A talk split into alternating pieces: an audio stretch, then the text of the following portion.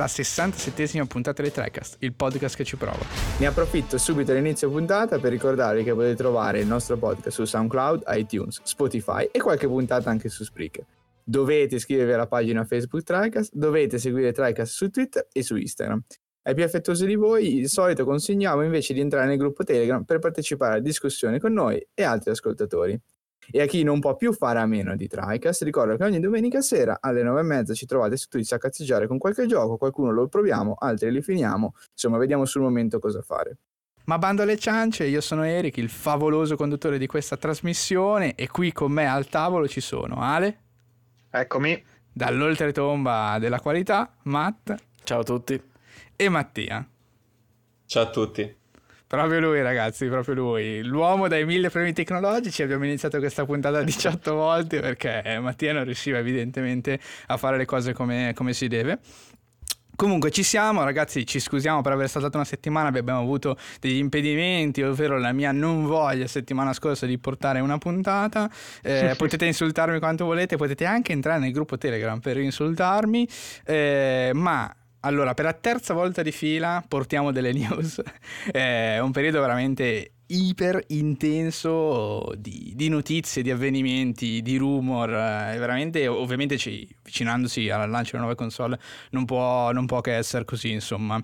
L'altra volta abbiamo dedicato un ampio spazio a tutto l'ambiente PlayStation dopo la conferenza. Questa volta invece parleremo in maniera un po' più marcata anche dell'ambito Xbox che sicuramente nelle ultime due o tre settimane ha lanciato delle bombe a mano molto importanti per quello che verrà nei prossimi 3, 4, 5 anni dell'industria praticamente. Eh sì.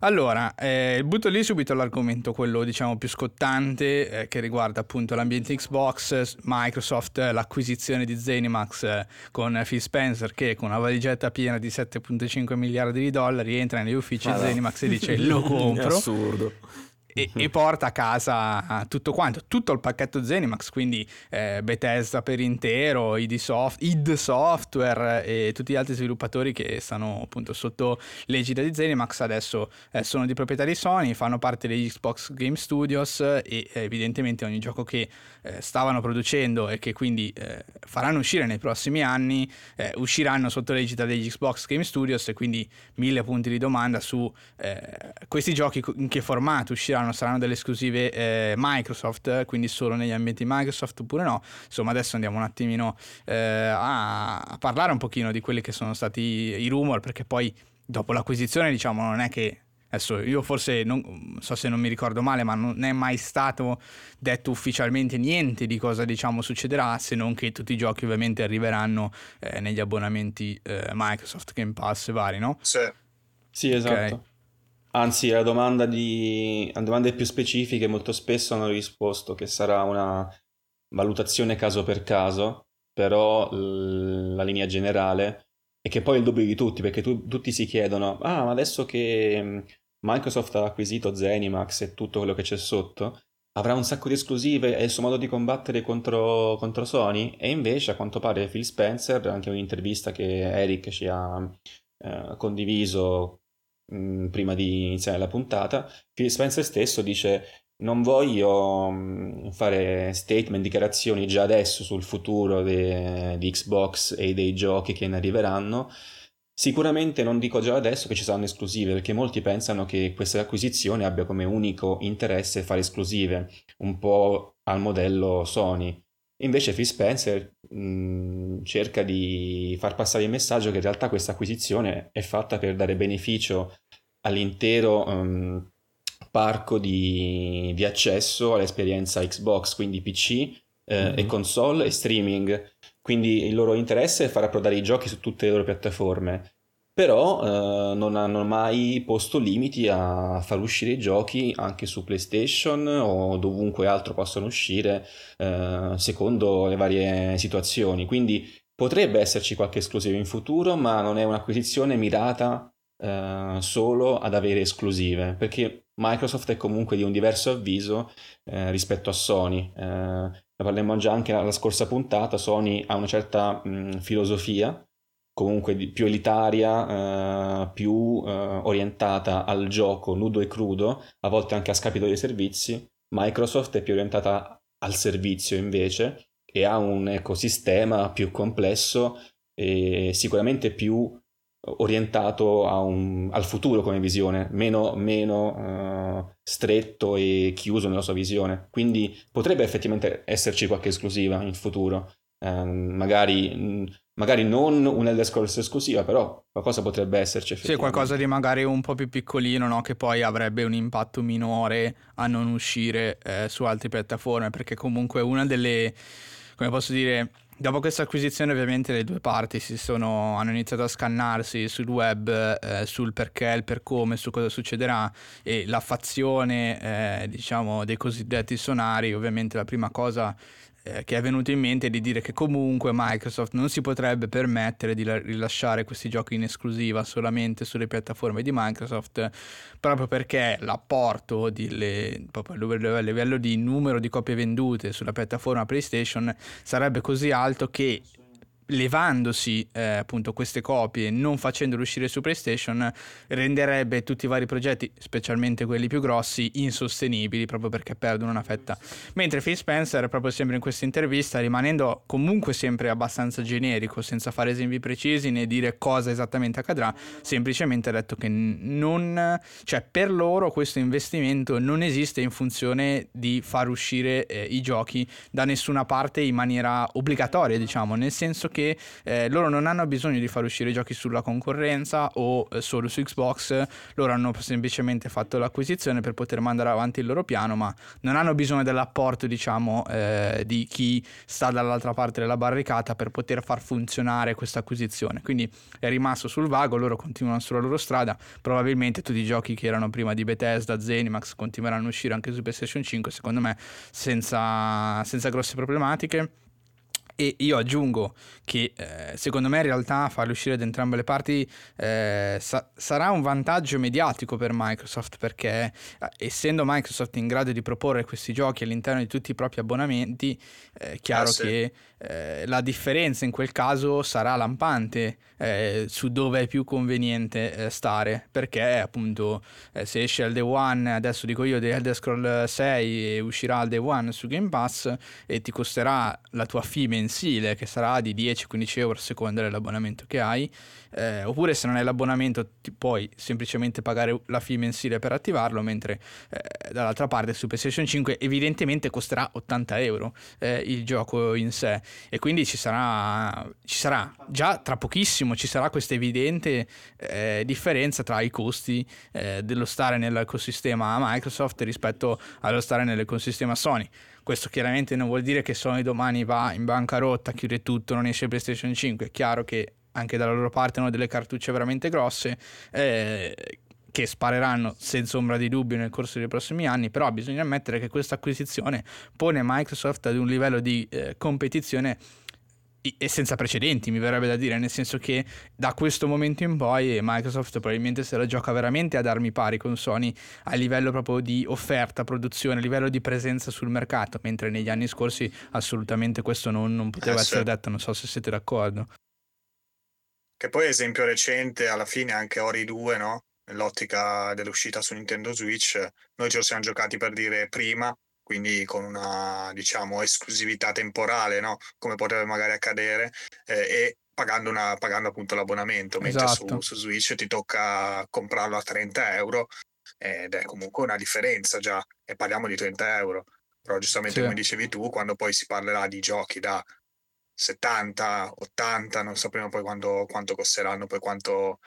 Eh, anche perché poi sì, adesso di fatto sono loro no, a decidere il prezzo, quindi eh, almeno non so poi come funziona quelle cose lì, però eh, la scelta magari di appunto lanciarlo a 80 su, su PS5 comunque è loro, quindi sarà sì, un bel sì, esatto. poi da, da colmare e la quantità ormai al di là della qualità diciamo di Sony che comunque è sempre molto alta sappiamo benissimo che i team sono ormai sono cresciuti e tutto però adesso diciamo che la qualità dei team che sono entrati in Microsoft eh, è, è veramente tanto alta è magari non equivalente su tutti però comunque è equivalente sicuramente su, su, alcuni dei team Sony se non anche migliore di alcuni team Sony quindi, quindi sì cioè quantità e qualità ormai hanno costruito veramente un, un piccolo impero praticamente di, di titoli.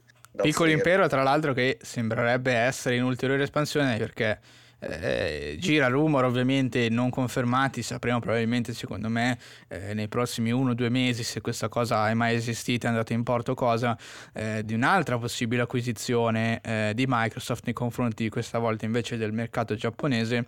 Sembrerebbe sì. che Sega sia sotto le mire eh, della, del, della, politica espansionistica eh, di Microsoft e questo sarebbe un altro grande colpo anche perché sotto Sega come mi ricorda spesso quale c'è Atlus, storico produttore di persona che, se non sbaglio, storica presenza su PlayStation fondamentalmente.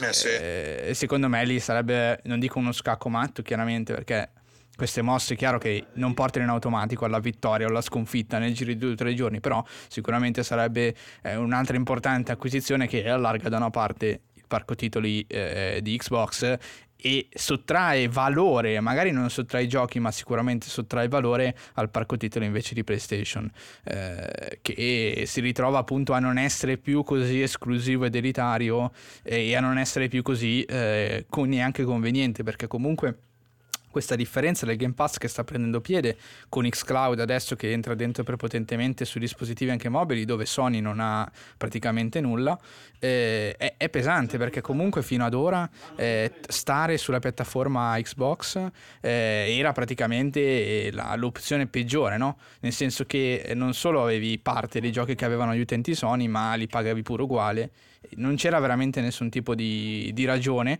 eh, per, per, stare lì purtroppo o per fortuna. Invece adesso ce ne sono veramente tante di ragioni per fare il passaggio, eh, un passaggio generazionale che adesso tra l'altro ne parleremo, sembra essere molto liscio eh, per chi passa o rimane eh, nelle braccia di Xbox, mentre sembra essere un po' impervio e incerto per, chi, per quanto riguarda invece eh, chi vorrà rimanere sulla piattaforma PlayStation.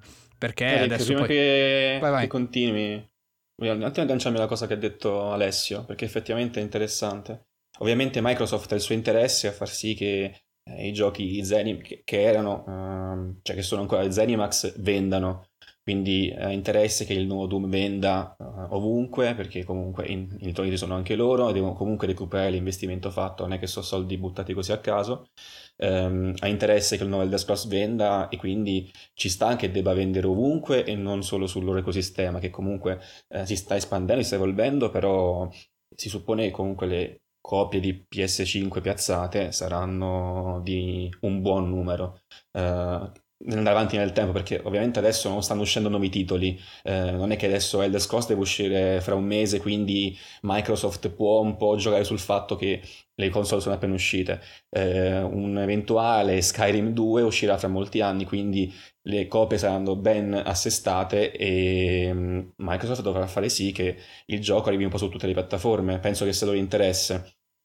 E come diceva Alessio loro potrebbero appunto decidere di portare comunque il gioco sugli 80 euro perché tanto si è capito che sui 75-80 sarà il, nuovo, sarà il nuovo prezzo medio. No, il nuovo prezzo con sì, il tetto massimo 80 de, dei first party. Facciamo un 75 per uh, i third party perché secondo me arriveranno pian piano a quello.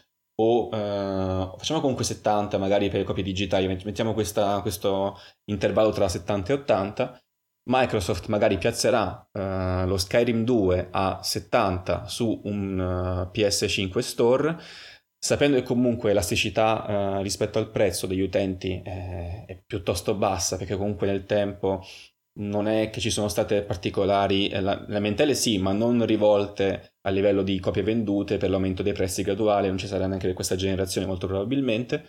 Eh, sapendo che comunque l'elasticità è abbastanza bassa, comunque si assicura un certo numero di copie vendute e porta magari più utenti sulle piattaforme Xbox giocando sul fatto che comunque su PS Store è 70 e 70 te la becchi o anche di più se loro decidessero, ma su Game Pass eh, o Xcloud è a molto meno. Quindi possono eh, fare questo doppio gioco, un, un prezzo comunque piuttosto eh, elevato per assicurarsi quelle vendite comunque lì a un prezzo, a un prezzo non troppo ribassato e eh, un abbonamento aggiuntivo al loro servizio nel caso per le persone decidessero di switchare il servizio perché ovviamente eh, questo qua sarà un discorso che dovremo per forza affrontare in futuro quando sarà su PS5 in futuro Eric o me, perché comunque io sono direzionato verso PlayStation 5, suppongo anche Eric, su, suppongo anche Alessio. Credo tutti qui dentro, ma anche per il fatto tutti di possedere già il PC alla fine. Sì, eh, sì, sì, esatto. Tutti siamo direzionati verso la console di Sony. In futuro uh, vedremo il gioco su PS Store e dobbiamo fare la decisione se giocarlo su PlayStation o passare eventualmente al Game Pass. Eh, ovviamente e, e lì è, è, una decisione abbastanza semplice, magari la maggior parte della gente potrebbe giocarlo su PC se ha le possibilità, quindi eh, diciamo a parità di condizioni eh, potresti facilmente switchare al Game Pass per PC o anche al cloud, è ancora più facile lì perché non hai ne- nemmeno bisogno dell'hardware dedicato. Ehm, è un po' più difficile ovviamente che la gente una volta uh, installata, tra virgolette, su PS5, guardi la differenza di prezzo e, di, dica o pensi, ah, quasi quasi faccio il Game Pass su Xbox Series X o Series S. Eh, le console sono magari un po' più svantaggiate perché comunque eh, il costo di transizione è quello che è. Quindi sicuramente il PC avrà un, un boost non, non poco rilevante di vantaggio. Poi dipende sempre dai giochi che saranno disponibili su Game Pass.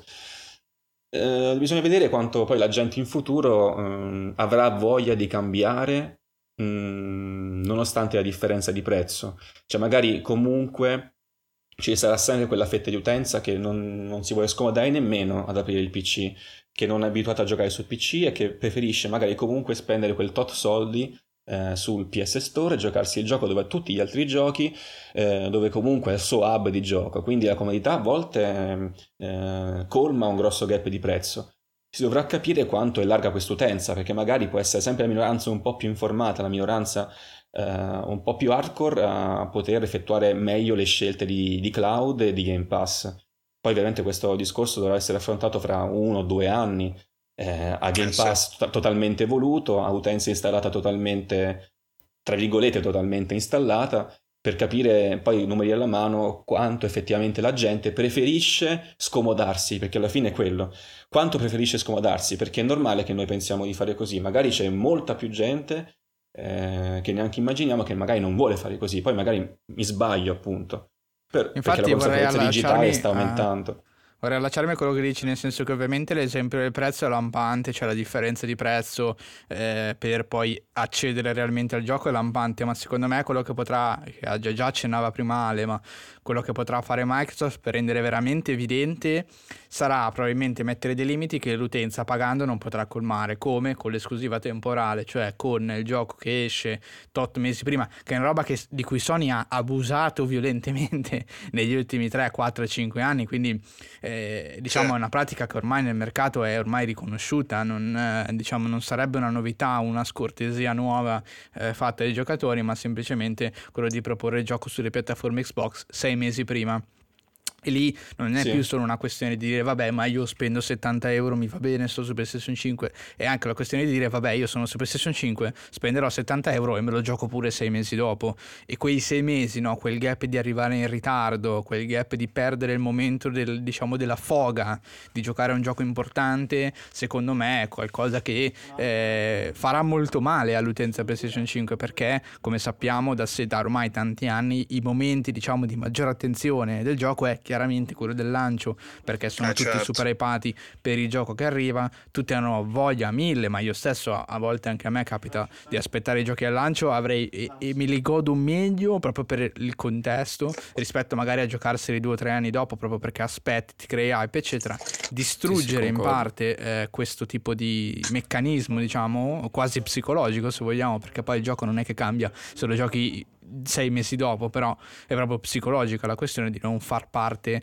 eh, di chi lo giocherà, eh, di avere quelli dall'altra parte della barricata che ce l'hanno già in mano da diversi mesi, se lo sono giocati spolpati, tra l'altro avranno anche spoilerato il mondo eh, su internet. Secondo me questa è la vera mossa che, che, Microsoft può fare, perché tanto quella del prezzo è automatica, perché eh, giustamente voi dite il prezzo lo decide Microsoft, ma comunque non è che come posso dire, il prezzo lo decide Microsoft, ok, il gap di prezzo è alto, ok, però il prezzo non è che può dire lo vendo a 130 euro su eh, PlayStation 5, comunque rimarranno no, no, nei prezzi quelli normali. limiti, sì sì sì, sì sì. esatto, era per dire che il limite sul prezzo è evidente c'è, ma secondo me quello che fa più male è il limite sul tempo, perché è una cosa che non puoi in qualche modo metterci una pezza, perché se ti esce sei mesi dopo sulla tua console per metterci una pezza o eh, hai un PC o ti compri Xbox eh, altrimenti aspetterai sei mesi. Probabilmente il punto qual è? Che probabilmente in questa prima tornata, ovviamente la gente aspetterà perché io non immagino che tutti in massa andranno a comprare Xbox Series X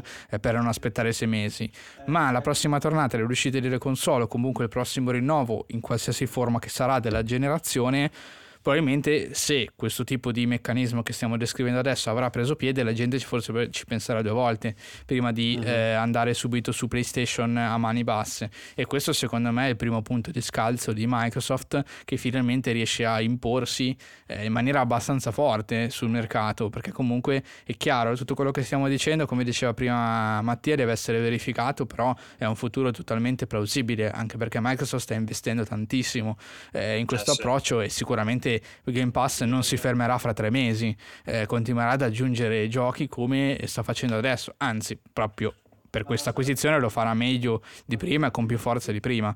Quindi io ripeto, adesso Adesso andiamo a discutere anche di quali sono le, le varie criticità, perché chiaramente ce ne sono eh, da tutte e due le parti. E adesso spulciamo un pochino quelle di, di Microsoft. Eh, quindi muoverei un attimo avanti al fatto che Microsoft ha fatto una scelta particolare che Sony non ha fatto, ovvero Microsoft farà uscire due versioni della console che sono sostanzialmente diverse l'una dall'altra, mentre per PlayStation 5 tra le due no, c'è solo la differenza del lettore di fatto, mentre Microsoft propone proprio due console completamente diverse con un target di performance diverso e un costo, una forbice tra le due molto ampia, cioè Series S a 2,99 e Series X a 4,99 con appunto una forbice di 200 euro che sono parecchie perché una costa 300 euro, l'altra ti costa 200 euro euro in più. Questa, adesso poi lascio, lascio, parlare a voi perché in realtà faccio a voi la domanda, cioè questa, questa proposta diciamo vi, vi, ha stuzzicato, vi ha interessato, in realtà so già che ci sono delle criticità e quindi vi chiedo oppure quali possono essere le criticità secondo voi di, di, di questo tipo di lancio, insomma di avere una console così, che costa così poco ma che anche performa così poco rispetto alla concorrenza. Prego. Lo io. Allora... Sì, sì. Beh, me, come dicevamo anche all'inizio, alla fine rimane comunque valida l'affermazione. Series S è sicuramente un buon punto di entrata per i giocatori casual, quindi eh, che acquistano i giochi comunque più mainstream, tra virgolette, molto spesso sono grandi produzioni, a cui fa piacere comunque avere un catalogo, eventualmente col Game Pass.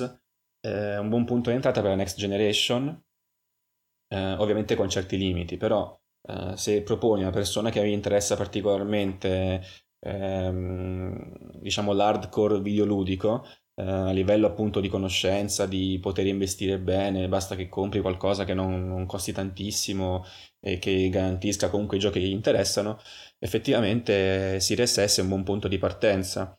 Eh, tolta questa player base più casual, eh, effettivamente può essere invece un problema per gli hardcore gamers, cioè nel senso non quelli che giocano ai giochi difficili e basta, ma quelli che sono più dentro l'argomento, eh, ma banalmente anche noi del podcast, e chi eh, eh, vuole comunque essere comodo nella sua transizione, perché effettivamente anche Series S eh, non ha questo grande spazio interno, quanto è? 500 no esatto giga... arriviamo lì perché lì il discorso è un attimo più ampio. Lo apro lo chiudo e poi ti lascio andare sì. eh, la riduzione dello spazio è sensibile perché Series S avrà solo 512 GB di SSD installati non solo sappiamo che eh, il sistema operativo che appunto è in Series X pesa circa 200 GB dubito che il sistema operativo di Series S sia, possa essere molto più piccolo quindi parliamo di una console che ha uno spazio di eh, 300 GB circa 350 50 facciamo se vogliamo essere diciamo positivi a riguardo sì, tre e giochi poi praticamente Larghi. ci metti esatto se e poi bene. Aggiungiamo le espansioni quanto costano, finalmente lo sappiamo, e un'espansione, un terabyte ti costa 259 euro, 260 euro. Quindi, 259,99 esatto. e praticamente ti costa quanto la console, perché siamo lì, ci sono 40 euro di differenza tra la console completa e l'espansione da un terabyte che ti permetterebbe di eh, non avere questa limitazione. Infatti, diciamo, poi lascio continuare Mattia, la domanda che sarebbe arrivata dopo, ma hai già toccato questo punto ora è proprio questa, cioè perché io devo andare a comprarmi Series S e avere problemi di spazio probabilmente fra tre giorni, perché veramente adesso già il Code Warzone pesa 240 GB. Vabbè, questo è l'esempio mastodontico, boh, è, Code finito, Warzone sì. è, è, parte, diciamo, un po', parte, un sì. po' estremo come esempio. Però è però, estremo da una cioè, parte, però è anche uno dei giochi più giocati su console, quindi insomma relativamente estremo perché no, no, tanta esatto. gente se lo installerà, è gratis, è giocato veramente da, da tantissimi. E è un gioco che comunque devi mettere in conto di avere sulla console. Esatto. Quindi, Quindi, mettiamo anche solo questo, ma io ci metto dentro anche Red Dead Redemption 2 che, che pesa 120, eh, ma in generale anche i giochi che normalmente raggiungono 60-70 ne potrei mettere al massimo 4 o 5, no? Quindi le, diciamo la, la, scomodità è evidente e il modo per riparare a questa scomodità è spendere una cifra così astronomica nell'economia no? eh, del tutto che banalmente ti converrebbe comprare direttamente Series X invece di comprare Series S a 300 euro e poi pensare di spenderne altri 250, 260 arrivando a 550, 560 per eh, poter avere l'upgrade eh, alla memoria con eh, le espansioni Seagate proprietarie di Microsoft. A quel punto cioè, veramente costa di meno comprarsi direttamente Series X e avere accesso a tutta la potenza, tra virgolette, next gen eh, con un terabyte di memoria che poi diventano 800 GB, ok, però comunque hai uno spazio, una raggirazione sicuramente molto più comodo e, e puoi pensare di gestirtelo magari fra, non lo so, fra uno, due, tre anni, magari hai comprato un po' di giochi, effettivamente arrivi al cap, in, in sette anni di generazione al cap ci puoi arrivare tranquillamente anche se hai 3 terabyte, basta non disinstallare mai niente, però il problema non ti si pone domani quando hai scaricato tre giochi free to play e non ci sta dentro niente. Lo stesso Fortnite pesa parecchio, sono quasi 100 GB sì. solo Fortnite, quindi comunque veramente Series S ha questo problema eh, grosso. Eh, però adesso scusami Mattia, ti ho interrotto troppo forte, vai, vai pure avanti col tuo discorso. No, alla fine è un po' quello che hai detto tu. Il problema più grosso di Series S è la memoria, che potrebbe effettivamente risultare fastidiosa anche per chi non ci bada a queste cose, perché appunto il casual si installa FIFA, si installa Warzone probabilmente, che veramente lo giocano tutti Warzone, anche Uh, gente insospettabile se lo gioca per dire gente insospettabile oh, ma tu, giochi, sì, ma tu giochi sì, Warzone oh, shit, eh, no, appunto a quel livello che tu magari incontri delle persone che non pensi che giocano a videogiochi sì, esatto. e ogni esatto. tanto li vedi condividere video su Warzone dici, ma questo quando ho iniziato a giocare effettivamente e quindi sono proprio quelli che anche non più giocano casual, lo fanno sì, eh, esatto, perché mh, anche l'utenza appunto la più ampia possibile gioca a Warzone per dire. Una gran fetta gioca FIFA, eh, mettici un altro code di turno, un altro titolo tipo Fortnite, effettivamente arrivi molto vicino a riempire eh, lo spazio disponibile e questa cosa potrebbe dare fastidio, quindi a una fetta più grande dell'utenza, cioè molti di più potrebbe, potrebbero eh, accorgersene, perché non è come il fatto, ah sono vicino, mm, mancano altri 50 giga perché ho questo tot indie installati, eh, questo AAA installato, questi altri 2-3 che... No, non è così, effettivamente adesso è molto più pericoloso avvicinarsi alla linea di non ritorno e quindi, ehm, ah ma adesso come faccio a disinstallare Warzone, se installo, disinstallo Warzone poi che faccio, perché effettivamente non, non... è difficile che abbiamo un gioco di ricambio eventualmente. Ci mette 20 quindi... giorni per per riscaricarlo, magari anche uno che non ha la linea proprio... Ci mette anche 20 giorni per riscaricarlo. Potentissima, sai. e... Esatto, ci una vita per riscaricarlo, quindi effettivamente il problema potrebbe essere più sentito. Questo problema per appunto l'utenza più ampia possibile, poi se restringi un po' il focus ovviamente trovi appunto l'utenza un po' più con gli insight dell'argomento a cui potrebbe dar fastidio, che alcuni giochi, vabbè, abbiamo visto che già molti giochi sono 1080-60, però potrebbe pensare che appunto in futuro SRSS potrebbe eh, dover ricorrere a non pochi eh, compromessi rispetto a una Series X. In più eh, potrebbe dar fast- po' fastidio concettualmente che Uh, l'espansione per la console costi quanto la console stessa, tutte considerazioni che potrebbero fare semplicemente rimandare l'acquisto e, e poi um, acquistare Series in futuro. Sicuramente comunque Series sarà quella più venduta al lancio, Uh, per come la pensano nelle interviste lo stesso Phil Spencer, per come praticamente ne parlano tutti, perché è quella che ha ricevuto comunque più preordini, perché al lancio comunque um, gli early adopter sono coloro che sono più sfegatati, possono anche essere casual, ma comunque certo. sono quelli che vogliono spendere di più. Quindi al, il Series X è quella che venderà di più adesso. Non sappiamo se Series S avrà un rialzo in futuro, però appunto abbiamo questa, abbiamo questa bilancia memoria e compromessi futuri Ovviamente non arriveranno fra un anno i compromessi, forse neanche fra un anno e mezzo o due, però potrebbero esserci. Quindi c'è da vedere se Series S potrebbe diventare presto una, un'alternativa inutile, ecco. Perché magari arriveranno le, le occasioni, le offerte su Series, X, eh, su Series X, arriveranno i bundle. Mm, sinceramente non so se potrebbe diventare effettivamente col passare del tempo una nuova One S, ecco perché effettivamente... Direi che è abbastanza arriva... certo, cioè, purtroppo. Sì. Cioè, eh, perché effettivamente cioè, cioè, tutti quanti potrebbero dire cavolo effettivamente con 250 hai porta a casa un bel pacchetto mm. potrebbe diventare magari la console da tradare in futuro per la Series X se esisterà ancora GameStop in questo futuro che pensiamo ecco. madonna allora, per essere completi, ovviamente eh, abbiamo parlato del problema dello spazio, bisogna anche diciamo, ricordare due cose che, sono, che, vengono in aiuto, che sono state pensate da Microsoft. La prima è quella di utilizzare come cold storage, quindi come memoria di massa su cui non puoi giocare, ma su cui puoi mettere dei giochi senza doverli appunto buttare per poi riscaricarli, e cioè usare un qualsiasi hard disk collegato alla console semplicemente per spostare i dati. Dopodiché, sì. invece di riscaricare il gioco, tu sposterai i vari giochi che ovviamente richiedono una quantità di tempo minore è comunque una roba abbastanza laboriosa, nel senso sì. che eh, è lontana dalla comunità e soprattutto io vorrei capire chi tra eh, chi giocatori, diciamo, come diceva Mattia, un po' più casual, ma non che ne sia una colpa, nel senso proprio gente che semplicemente è meno informata perché è meno interessata a chi arriverà questa nozione eh, così un po' nascosta che si possono utilizzare gli hard disk in maniera ufficiale per spostare i giochi, ma non per giocarci, no? Perché poi alla fine siamo sempre lì, sono distinzioni molto, molto sottili per chi non è dell'ambiente o non è avvezzo alla tecnologia, fa magari un po' anche fatica a comprendere eh, le motivazioni e quindi non risultano alcune cose intuitive e di conseguenza poi alla fine non riesci neanche a capire se si può fare o meno meno eh, o se c'è la possibilità. E questa è la prima cosa. La seconda, che equivale a, per entrambe le console, in realtà per entrambe le parti, sarà la possibilità eh, di poter eliminare eh, solamente parte dei giochi come le campagne single player, ma tenere magari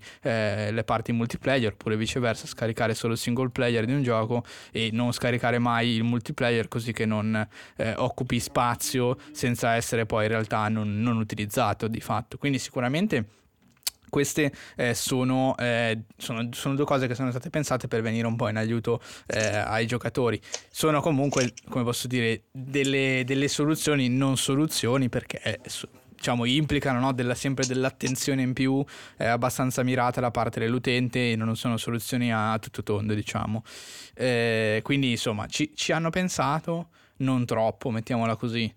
Eh, probabilmente perché si arriva a un certo punto in cui le console devono durare un bel pezzo, mettere ancora degli hard disk eh, interni, quelli diciamo meccanici, sarebbe stato da pazzi folli Oddio, cioè, probabilmente, non so, cioè loro comunque hanno puntato lo stesso agli SSD, quelli di PCI 4.0, quindi della fascia che adesso è super alta.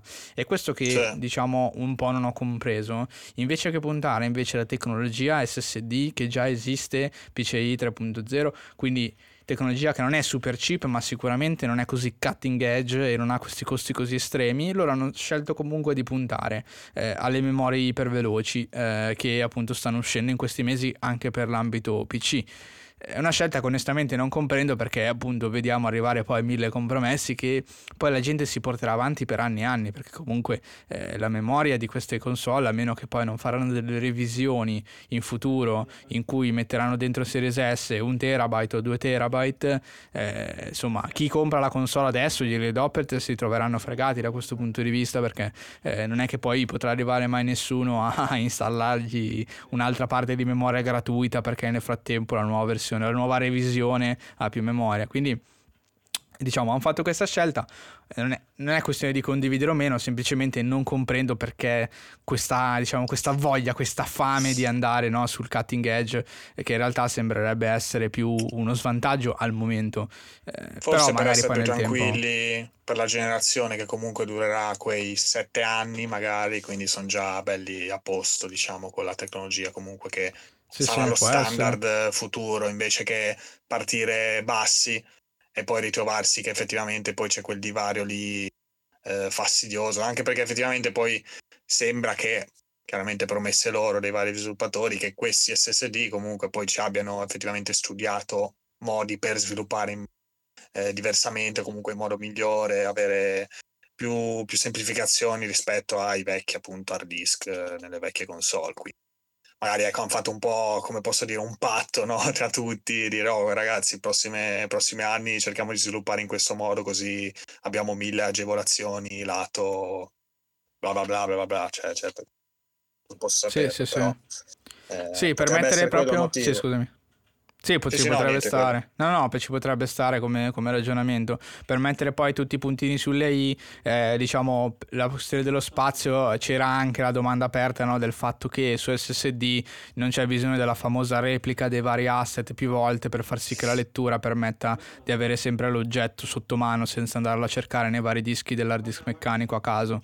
Eh, e quindi questo probabilmente doveva, si supponeva appunto, ridurre lo spazio occupato dai giochi perché appunto non avendo bisogno di ricopiare gli asset più volte, ma solamente una volta, ovviamente lo spazio eh, occupato da tutto il gioco si sarebbe ridotto di non si sapeva esattamente bene di quanto.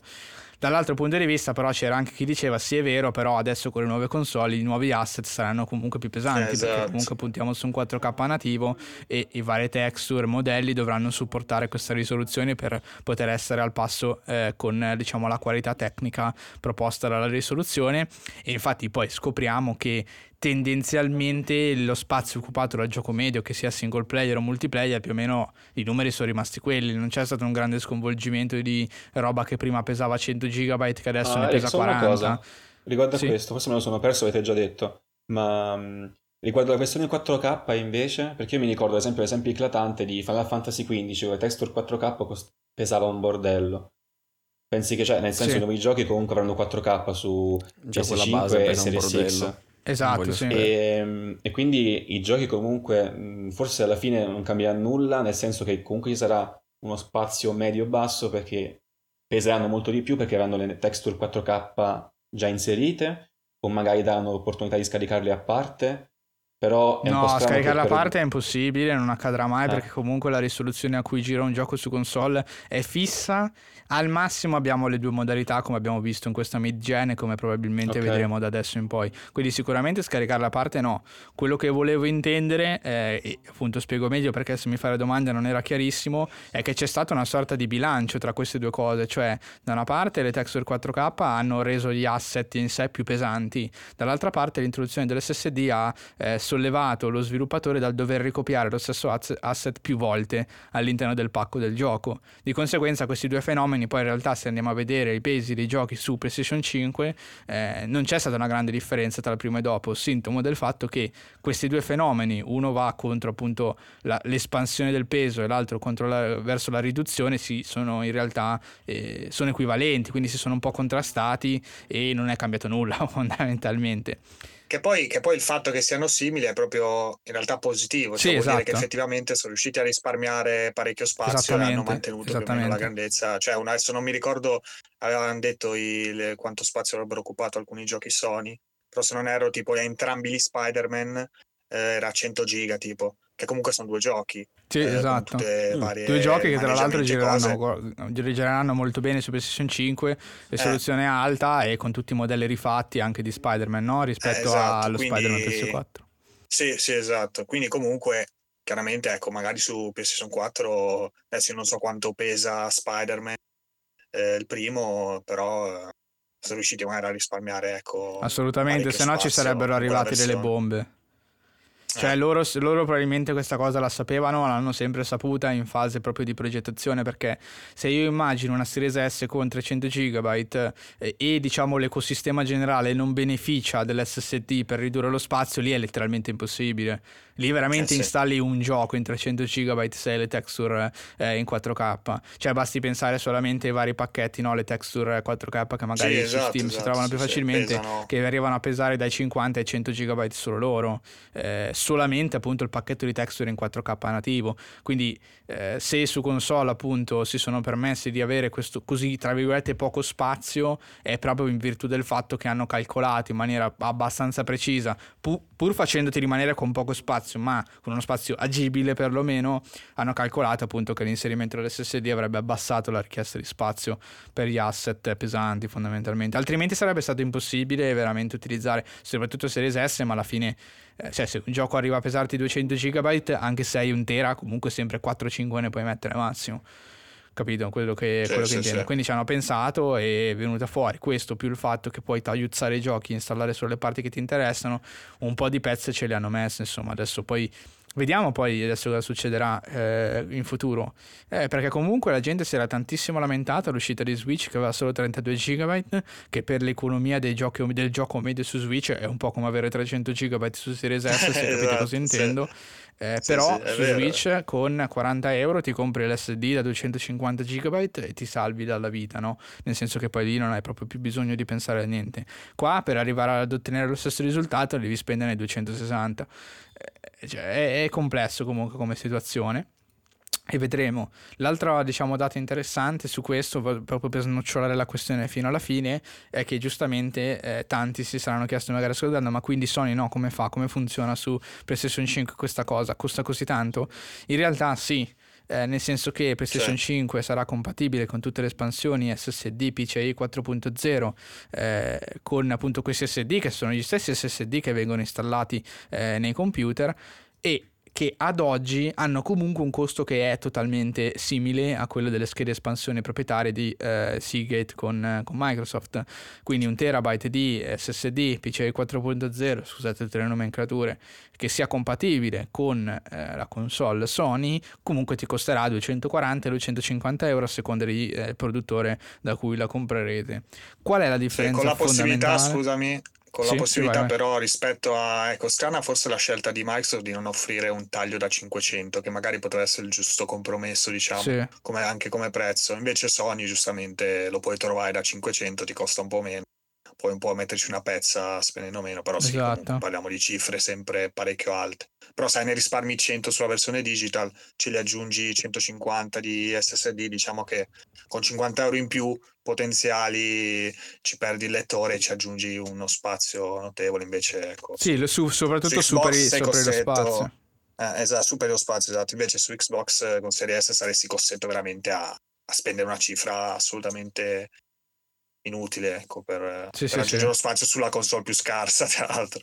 Esatto, esatto. Sì, c'è questo paradosso che poi quel- quella spesa ti porta ad avere più convenienza a comprare direttamente quell'altra. Eh, Mentre sì. la- la- su, su- su- su PS5 comunque le cose non sono rose, ma la prospettiva di comprare la digital e di eh, pagare no, lo scotto, aggiungendo però più spazio a quel punto e non sei costretto a fare una tua scelta, potrebbe risultare più comodo. Eh, quindi c'è una scelta dal lato PlayStation, laddove invece non sembrerebbe esserci molto lato eh, Microsoft, a meno che appunto non andate giù a compromessi, vi comprate un hard disk, ah, ah, vi prendete a, a, boh, 60 euro, 70 euro un hard disk da 2 terabyte e dite vabbè io prendo Series S, spendo 60 euro compro questo hard disk esterno da 2 terabyte, lo attacco alla console, lo lascio sempre lì dentro e mi gestisco i giochi così. Si può anche fare, l'alternativa PC è anche quella eh, più scomoda se vogliamo, però volendo è un'opzione che Microsoft ha lasciato aperto supportando gli hard disk eh, classici come cold storage. Ehm, per dire l'ultima cosa, qual è la differenza tra i due approcci? È che da una parte PlayStation si affida alla produzione, diciamo, generica di SSD, che nel corso degli anni, nonostante appunto adesso siano top notch, quindi abbiano costi assolutamente d'eccellenza, nei prossimi due o tre anni diventeranno tecnologia comune, come è sempre accaduto, come è accaduto con i primi SSD SATA e con i primi SSD eh, M2 eh, che adesso stiamo correntemente utilizzando. Questo cosa vorrà dire? Che fra due o tre anni, quindi quando in realtà su PlayStation 5 ci sarà il vero bisogno di fare l'espansione, probabilmente perché non ne avrai bisogno adesso che esce, perché adesso sicuramente i giochi che compri adesso li puoi installare senza problemi, però magari fra uno o due anni quando la console si sarà riempita di giochi avranno dei prezzi che automaticamente si saranno abbassati e quindi probabilmente diciamo il prezzo percepito poi nel momento del bisogno sarà inferiore perché comunque tutti i produttori nel corso del tempo abbasseranno il prezzo dei propri prodotti compatibili in maniera automatica con PlayStation 5.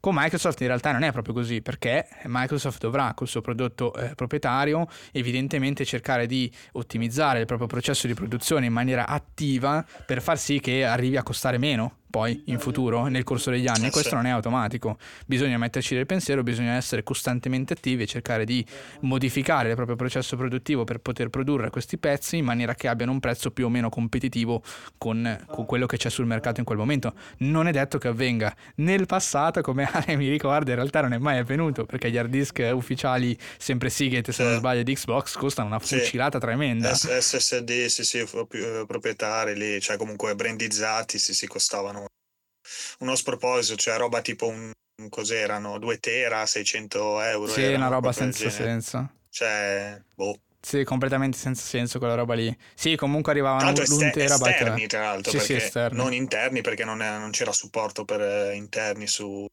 evidentemente su Xbox One, non lo so, magari, però È una roba esterni. veramente marcia, sì, sì, sì. Boh. Vedremo, eh, adesso po'. comunque diciamo prima erano prodotti ovviamente eh, di co- collaterali perché non se ne sentiva il bisogno fortissimo, ora il bisogno se ne sente molto di più, si sono presi la briga non solo di brandizzarli ma di produrne proprio uno proprietario perché comunque prima la tecnologia era sempre l'hard disk, eh, l'hard disk meccanico classico, qui invece hanno proprio prodotto una cosa loro eh, che possa eh, funzionare con eh, la Velocity Architecture di Xbox Series X e Series S, quindi mi aspetto che ci sia un po' più di attenzione rispetto al passato, altrimenti sarebbe veramente follia eh, fra due o tre anni se dovessero costare ancora 260 euro senza mai schioddarsi da lì. Ma, ma vedremo. Direi a questo punto che abbiamo snocciolato anche la questione diciamo dello spazio, che in realtà secondo me è uno dei punti veramente deboli di questa generazione. Eh, forse è anche un po' l'argomento più noioso, però è quello a cui bisogna stare attenti perché è veramente una rottura di coglioni poi eh, trovarsi no, senza spazio, senza dover cancellare le cose, eccetera.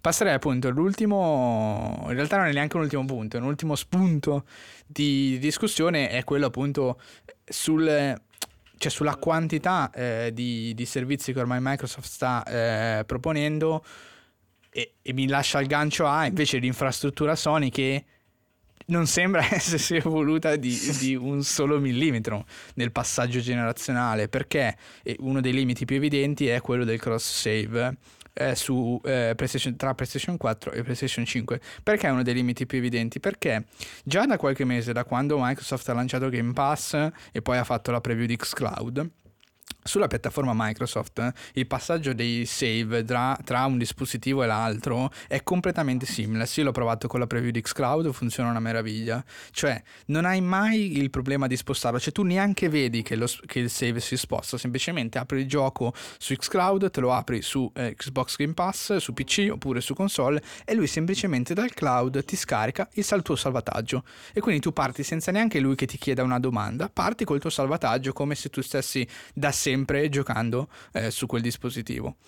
Questa ovviamente è di una comodità eh, estrema, io l'ho provato tra PC e xCloud, ho giocato Children of Morta un po' su xCloud e un po' su PC, io semplicemente avviavo il gioco e lui alla schermata del caricamento da scegliere mi proponeva l'ultimo salvataggio che avevo fatto. Io veramente non ho visto niente diciamo di, di questo processo, no? Che è la cosa più bella che puoi, che puoi proporre all'utenza perché è la cosa più comoda, non nessuno deve mai preoccuparsi di spostarlo, no? E io davo per scontato, onestamente, nella mia ingenuità, che questo sarebbe stato il futuro per tutta l'industria. Invece, con PlayStation 5 viene fuori dopo aver appunto. Perché questa cosa, anche questo mi dà fastidio, perché mica esce subito no, la notizia, no, esce dopo che altre persone hanno avuto problemi. Cioè, sono uscite prima diverse news riguardanti al fatto che diversi giochi su PlayStation 5 non avrebbero supportato eh, il loro save PS4, ovvero se tu vuoi giocare un determinato gioco nella loro versione PlayStation 5 sarà impossibile che tu possa usare un save, eh, quindi magari andando a fare complet- com- completazionismo o completando semplicemente il gioco avendo accesso alla versione migliore, tra l'altro strapagata, so- mm, si suppone molto spesso. In realtà questo non, per molti giochi non sembrava essere possibile, anzi proprio smentite ufficiali del fatto che il salvataggio PlayStation 4 potesse essere usato su PlayStation 5. Questa roba è andata avanti. Tra l'altro, so. scusami, rendendo sì, sì. in alcuni casi inutile l'upgrade PS5 perché se tu non mi permetti di portare i salvataggi io cosa me lo compro prima su PS4 esatto. per poi aspettare la versione PS5 magari per continuare, per fare un, un New Game Plus eccetera, no, eh, cioè non ha senso. No, esatto, esatto.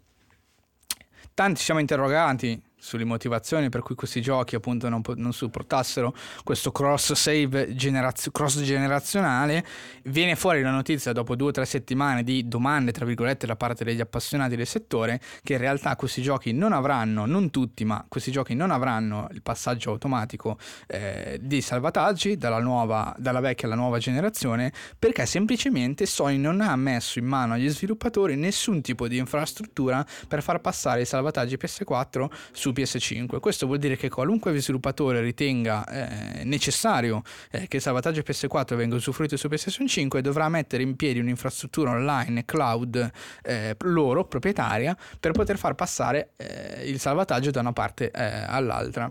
Questa è a mio, a mio, mio personale parere Fantastico. è una follia totale. Cioè, nel senso, è chiaro che questo tipo di problematica lo vivremo nei primi mesi, quando ci saranno le uscite cross-gen, quando la gente farà il passaggio, poi pian piano che ci avviciniamo alla totalità PlayStation 5 sarà un non problema, perché comunque dopo gireranno solo giochi PlayStation 5, la gente comprerà solo roba su PlayStation 5, quindi la parte di poter passare eh, il, il, salvataggio diventerà sempre meno importante, ma perché non pensare a una cosa del genere proprio quando tu proponi delle versioni migliorate? Perché questa è la generazione in cui non arrivano le remastered, ma arrivano proprio le versioni migliorate, no? Eh, che di fatto sono lo stesso gioco, solamente con una patch eh sì. migliorativa, no? E questa diciamo, è una delle proprietà di questo passaggio generazionale che prima tendenzialmente non, er, veniva colmata con le remastered, che però erano giochi completamente nuovi dal punto di vista diciamo del prodotto, no? di come veniva confezionato. Adesso che c'è proprio questo bisogno, non dico estremo, ma vivo, concreto, di passare il salvataggio, magari per godersi il gioco, come diceva Ale, nella versione nuova eh, su PlayStation 5, no, non si può fare o comunque è estremamente arduo per gli sviluppatori, soprattutto quelli più piccoli che non hanno le risorse per fare una roba del genere, eh, passare il salvataggio. Non lo so, ripeto, a me mi sembra in questa, poi lascio la parola a voi su questa cosa, a me mi sembra che PlayStation Sony in generale stia trattando questo passaggio generazionale in maniera veramente mala, cioè l'altra volta abbiamo parlato di, e adesso non, non riapro la parentesi, ma di errori di comunicazione quasi al limite del truffaldino se si vuole essere maliziosi e adesso viene fuori questa roba qui, eh, cioè appunto i salvataggi non ci sono, quindi l'utenza sembra veramente essere l'ultima ruota del carro per, eh, per la piattaforma PlayStation. Poi, poi più ripeto, confusa che mai anche. Esatto, cioè sembra veramente poco importante informare l'utenza, basta che compri perché tanto arrivano i giochi. C'è questo trattamento di sufficienza che io sto un po' percependo e che mi dà molto fastidio, nonostante come abbia detto Matteo all'inizio siamo tutti indirizzati verso PlayStation, perché comunque vabbè, cioè il brand è ancora forte quanto l'altro ieri, nel senso sono solo però le prime avvisaglie di una scomodità e di un modo di fare eh, che onestamente non mi piace molto. Non so cosa ne pensate da questo punto di vista. Io sono d'accordo, cioè su quello che ha detto Eric, sia per la confusione comunicativa sia su uh, questa, non supponenza, però questo modo di fare di Sony che in realtà col tempo darà sempre meno vie di uscita perché io vedo una Microsoft che comunque ha molti, uh, molti spazi di manovra e una Sony che è come se fosse su un unico binario con una sola ruota e deve imbroccarle tutte perché se ne sbaglia una l'utenza potrebbe effettivamente scocciarsi e potrebbe mh, considerare seriamente nel tempo un passaggio a Microsoft. E se passa a Microsoft, Sony comincia a ritornare un po' all'epoca di inizio PlayStation 3, dove 360 era il re incontrastato e PlayStation 3 arrancava pian piano. Sony ha poi ripreso potere, uno, uno, stragrande potere, quasi annichilendo la, la Xbox, appunto, tranne in suolo americano, dove comunque Xbox è un po' nel suo, nel suo territorio. Però cioè, Sony è veramente... Eh, in realtà eh, pure si lì, sta eh, con ponendo... PS4 anche in America. Sì, anche in comunque. America. Sì, sì. Sì, però Con diciamo che PS4 sì, comunque America è il bastione di-. Sì, sì, sì. Come- però con, eh, è proprio comunque il bastione, quindi comunque Microsoft si tiene beh, buona anche lì, però in altre parti ha perso. sì, no, 50-50 chiaro, diciamo, in America è 50-50, cioè laddove nel resto del mondo Sony stravince, mettiamola così, in Sì. America comunque magari vince ma siamo più su una condizione di 50-50, Sì, eh, quindi non è una vittoria schiacciante. Un'immagine recente in realtà che si basava semplicemente al- alla fine sugli hashtag della, della gente eh, del popolo americano e praticamente c'era più del 50% in realtà degli stati dove c'era predominanza di hashtag PS5, quindi qua andiamo per un cambio di nuovo probabilmente. Eh, iniziale, sì, sì, sì, a parte questo, sì, questo dato. Allora, a parte questo dato comunque delle copie vendute, io volevo semplicemente intendere non tanto a livello di numeri, quello ovviamente devo, dovrei controllarlo con precisione, però a livello appunto di bastione, com- così come Sony è potentissimo in Giappone, non proprio Microsoft è potente in America, Sony in Giappone praticamente Xbox neanche se la L'apps cagano. in Nintendo. Eh, Sì, tra l'altro anche lei, scusami Mattia, visto che perché c'è solo proprio un'inversione alla fine della tendenza generale dove veramente c'è PS4 in Giappone non esiste, cioè praticamente quasi non esiste. Cioè veramente lì c'è proprio ormai esiste? predominio Nintendo, cioè è venuto Ah, veramente, ok, veramente vabbè, poco. per- Sì, sì, parlavo cioè, ah, di, rispetto a Xbox, Microsoft ok, c'è e Xbox. e Sony, non Nintendo insieme, cioè parlavo solo delle du- dualità Sony e Microsoft. Sì, sì, sì, no, no, chiaro, chiaro, però nel senso Sony ha proprio perso tanto nel proprio paese, cioè comunque eh, negli anni ha dominato più appunto Europa e poi si è riuscita a conquistare anche un po' di America, quindi ehm, e questo poi è anche il successo di PS4 appunto ed è per quello poi anche tutti questi cambi che ha fatto all'interno, nell'interno della società, questo accentramento proprio, no? Anche tutto, se ricordate, tutto l'hype del Future Game Show, no? Comunque c'era eh, rinvio a causa del Black Lives Matter, Mhm. c'è stata Sì, tutta sì, sì. una serie di cose e, e infatti è lì che sta cercando di puntare fortemente di nuovo. Eh, comunque niente, era giusto. No, no, secondo me è abbastanza on point sulla questione perché eh, io ho capito cosa voleva dire Mattia, sicuramente eh, è vero, però bisogna anche dire che purtroppo per Sony da quando è uscito Nintendo Switch in Giappone non c'è stata storia, cioè da quando è uscito Nintendo Switch le vendite di PlayStation 4 sono molto più simili alle vendite di Xbox One in, eh, in, eh, in nessuno, Giappone. praticamente. No, sì, se tu guardi i report settimanali dell'hardware venduto in Giappone, trovi Nintendo Switch che ha venduto le sue 25-26 mila pezzi settimanali, poi c'è PS4 che ne ha venduti 1000 e poi c'è Xbox che ne ha vendute 50. Eh, quindi in Mm. questo senso che, che fa ridere, però in questo senso paradossalmente in questo momento eh, Sony ha perso tantissimo, cioè Sony è più vicina a Xbox One che non quanto a Nintendo in casa sua.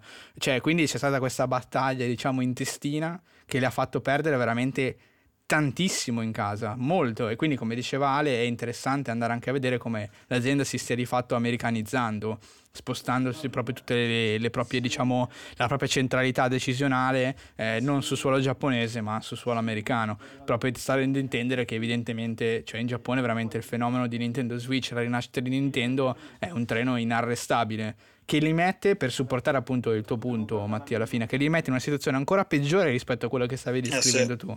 Perché è indubbio no, la, la grande stragrande presenza di Sony in Europa, eh, è indubbio il fatto che eh, anche in America ci sia una stragrande maggioranza che tende più al 50-50 comunque vincente per Sony, però poi invece vai in Giappone e dici sì ok è la seconda compagnia ma Nintendo è avanti di non si sa bene quanto, cioè veramente sta su una scala, cioè se appunto questa è la cosa folle poi no? Cioè se PlayStation 4 vende 1 Nintendo Switch vende 26, cioè è questo la, lo sproporzione galattica no? che si ritrova ad affrontare Sony, laddove da una parte hai un'azienda come Microsoft che è grandissima e quindi può, può puntare eh, su una politica di lunghissimo termine, cioè Microsoft adesso sta spostando una roccia gigantesca, poi immaginate una roccia sferica gigantesca che quando è ferma fai una fatica della Madonna a spostarla, poi pian piano che tu imprimi potenza questa comincia a ruotare. E quando sta ruotando non la ferma più nessuno perché ormai è un masso che arriva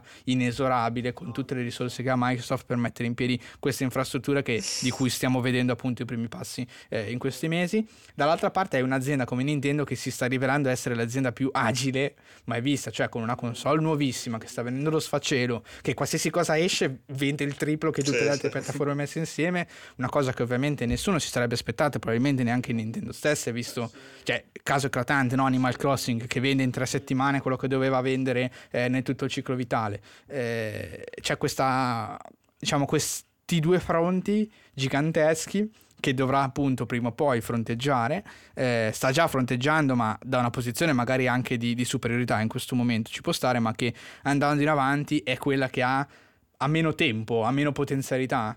E nel passaggio generazionale a me non mi sembra che siano stati troppo preoccupati di mostrarsi, di fare un passo avanti concettuale per porsi poi un passo oltre gli altri. Loro vanno avanti per la loro strada, io sono un po' tra virgolette preoccupato di questa cosa. Chiaramente loro si faranno tutti i calcoli del mondo, però mi sembra che a livello proprio di comunicativo non ci sia nessuna differenza rispetto a prima, laddove la concorrenza sta arrivando come un treno con delle novità. È vero, Switch non è concettualmente una novità, c'era da, da tanti anni, però vende ancora come, come vendeva il Day One, per dire. Quindi è ancora forte quanto un tempo e Microsoft di novità ormai sgancia evidentemente una al giorno eh, con la loro potenzialità. Eh sì. E Sony, Sony è super, è super um, indirizzata ah, sul la suo...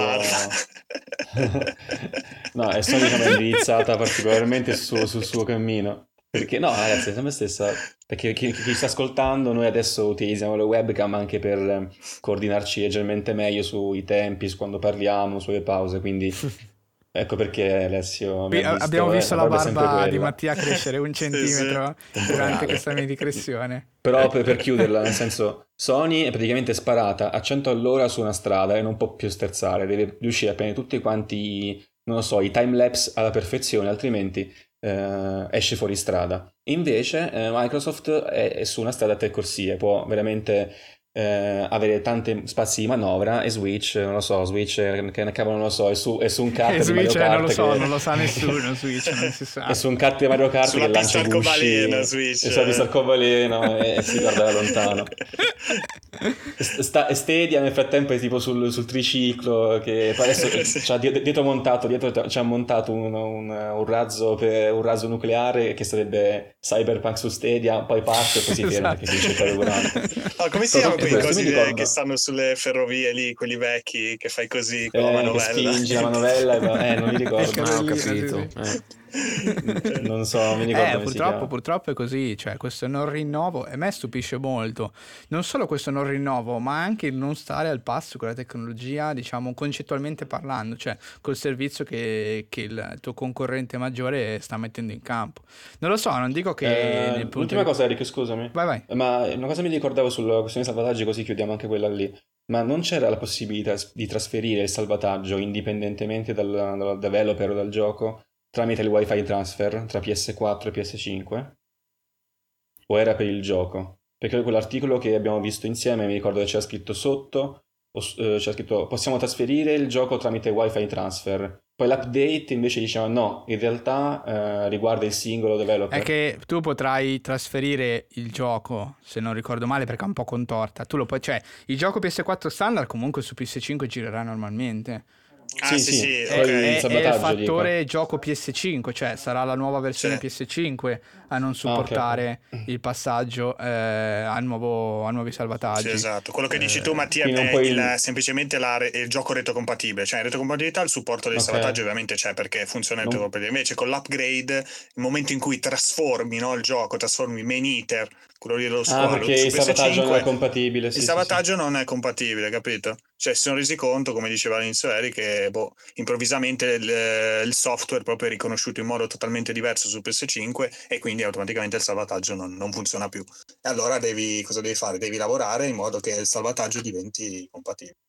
Eh, esatto, quello che doveva fare Sony in quel momento era quello di mettere in mano agli sì, sviluppatori esatto. un tool, banalmente un programmino in cui tu, eh, appunto ovviamente su PlayStation 5, in cui tu quando fai il passaggio semplicemente il salvataggio viene convertito da salvataggio PS4 a salvataggio PS5 compatibile, che è una cosa che io non voglio né peccare di arroganza, che è una cosa che si può fare, cioè nel senso io non so esattamente nel dettaglio come, ma tutte le informazioni del salvataggio sono presenti nel salvataggio PlayStation 4, queste stesse informazioni devono essere tradotte nel formato salvataggio PlayStation 5. Cioè, una cosa che io, cioè, tra l'altro io, neanche io, cioè già la concorrenza fa.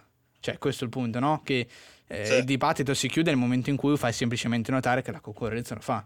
Anzi, Beh, la concorrenza o sono- anche eh, il, il, il- il prodotto, cioè, scusami, lo sviluppatore che lo fa cioè, a mano su, Sì, sì, eh, da- da- su Switch, per conto esempio, suo, eh. come... Sì, è successo anche su Switch, per esempio, di giochi che eh, lo stesso AIDS che stiamo giocando in questo momento arriverà una patch eh, tra poco che introdurrà il cross save tra la versione PC e la versione Switch per dire, cioè sono cose che si possono fare, è semplicemente la non volontà in questo periodo di dare una mano allo sviluppatore, che poi non è un dare una mano, diciamo, di carità.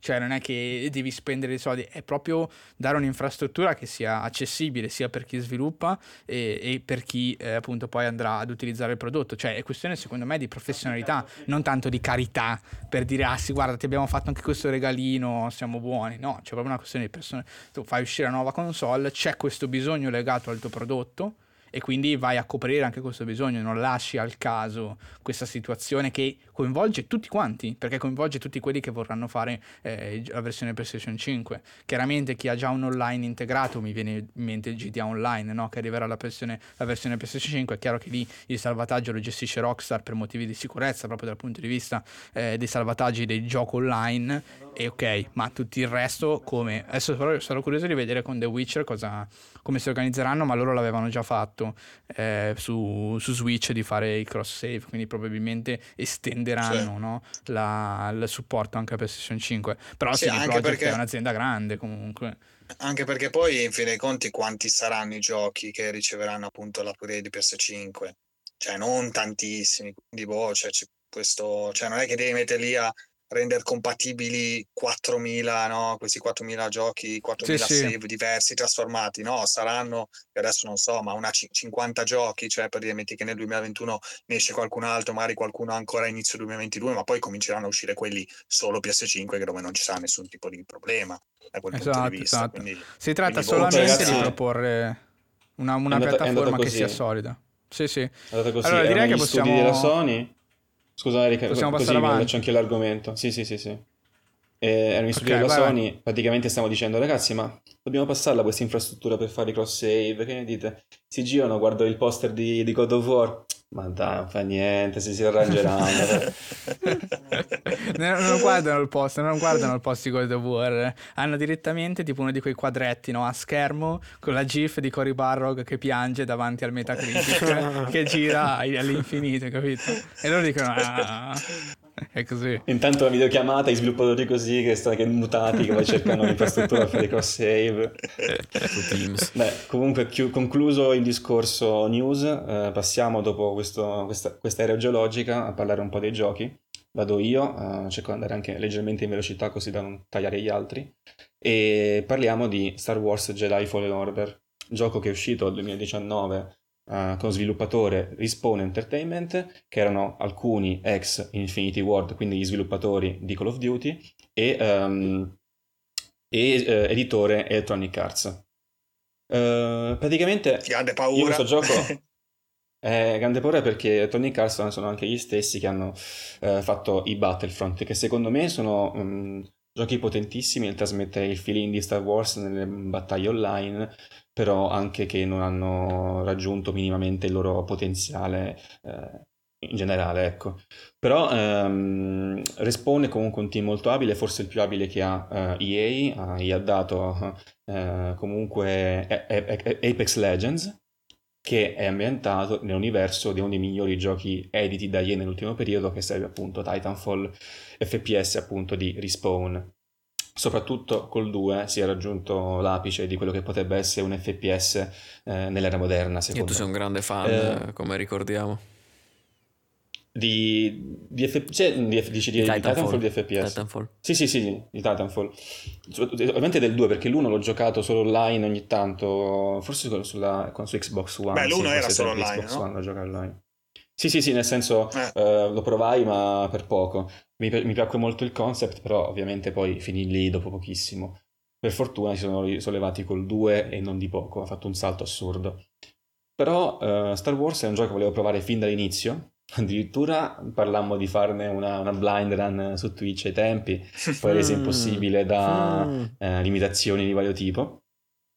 L'ho recuperato da poco eh, su PS4 base con non pochi problemi, con un po' di difficoltà perché il gioco eh, ha, dei problemi ancora non risolti e non risolveranno mai probabilmente eh, di performance. Di Sekiro, all over again. Esatto.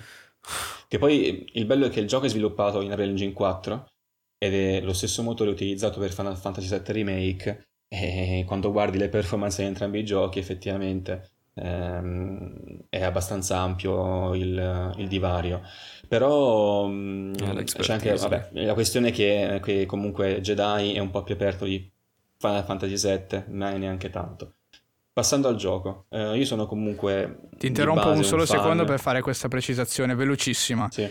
Il fatto che comunque siano entrambi su Unreal Engine 4, comunque un motore dalle così ampie possibilità che il divario prestazionale forse è quasi più in mano allo sviluppatore che non eh, al motore in sé. Ecco, questo sì, come dicevo, è una questione di expertise, non senza offendere ah, ok, nessuno, esatto, ovviamente. esatto, sì, sì, esatto, quello intendevi, ok, scusate. Mm. Sì, sì, ma sì, sì. l'aveva detto perché mh, a parte che poi i respawn sono passati dal source engine usato in Titanfall 2 con una versione modificata appunto all'UE4 quindi ci sta che magari anche il cambio stesso eh, sia stato non super proficuo almeno nella parte iniziale. Magari col prossimo gioco andrà molto meglio. Comunque eh, io sono di base un fan di Star Wars e, e, da fan di Star Wars odio la nuova trilogia e quindi sono molto contento che Jedi Fallen Order sia ambientato ehm, poco dopo la fine della vendetta dei Sith diciamola così, con appunto un, uh, un ordine ge- Jedi uh, o Jedi, che dir si voglia, distrutto, non ci sono teoricamente, non dovrebbero più esistere i Jedi, l'ordine è sicuramente distrutto e noi impersoniamo Cal Cestis, che è appunto un Jedi sfuggito uh, all'epurazione susseguente l'ordine 66 dell'impero, che quindi ha portato appunto alla consolidazione dell'impero. Quindi e scusami Mattia, parlando invece mm. dei film più recenti, è prequel di Rogue One, diciamo, no? Come film alla Ed fine, è il prequel di Rogue One, sì. Ah, ok. Sì, sì. È il prequel di Rogue One, dove appunto, come dice anche Alessio, c'è un cameo di... Oh, madonna, uh, di... di... Forrest Whitaker. Fattore di... Eh, sì, esatto, che era recitato appunto in Rogue One, ehm, che interpreta appunto una, un personaggio di, della lore appunto presente nell'intermezzo dei capitoli della vecchia trilogia. Eh, noi siamo appunto col Cestis che è sfuggito all'ordine 66 e si trova sul pianeta di Bracca dove eh, vengono rottamate astronavi e simili nascondendosi appunto dal, dall'impero e nascondendo la sua connessione con la forza che comunque sa usare all'occorrenza. Per una serie di motivi sarà costretto a rivelarsi all'impero e a sfuggire. Da qui farà un incontro eh, di altri personaggi, tra cui eh, Um, tra cui un ex Jedi e un pilota di astronavi, quindi sempre il solito pattern uh, simile a quello dei film. Ed insieme a loro intraprenderà un, uh, un, viaggio nella galassia per poter recuperare un certo holocron, che sono dei, sostanzialmente delle, delle, penne USB del mondo di Star Wars, dove sono inclu- molto Bene. difficili da recuperare ed aprire, dove sono inclusi dati molto importanti, addirittura in questo caso la localizzazione di tutti quelli che sono individui sensibili alla forza, quindi nella galassia, mm. quindi se cadesse nelle mani dell'impero ovviamente ehm, porterebbe alla conseguente tipo, tipo le mappe dei stellari dei film più o meno, cioè quegli dispositivi esatto. che... ok.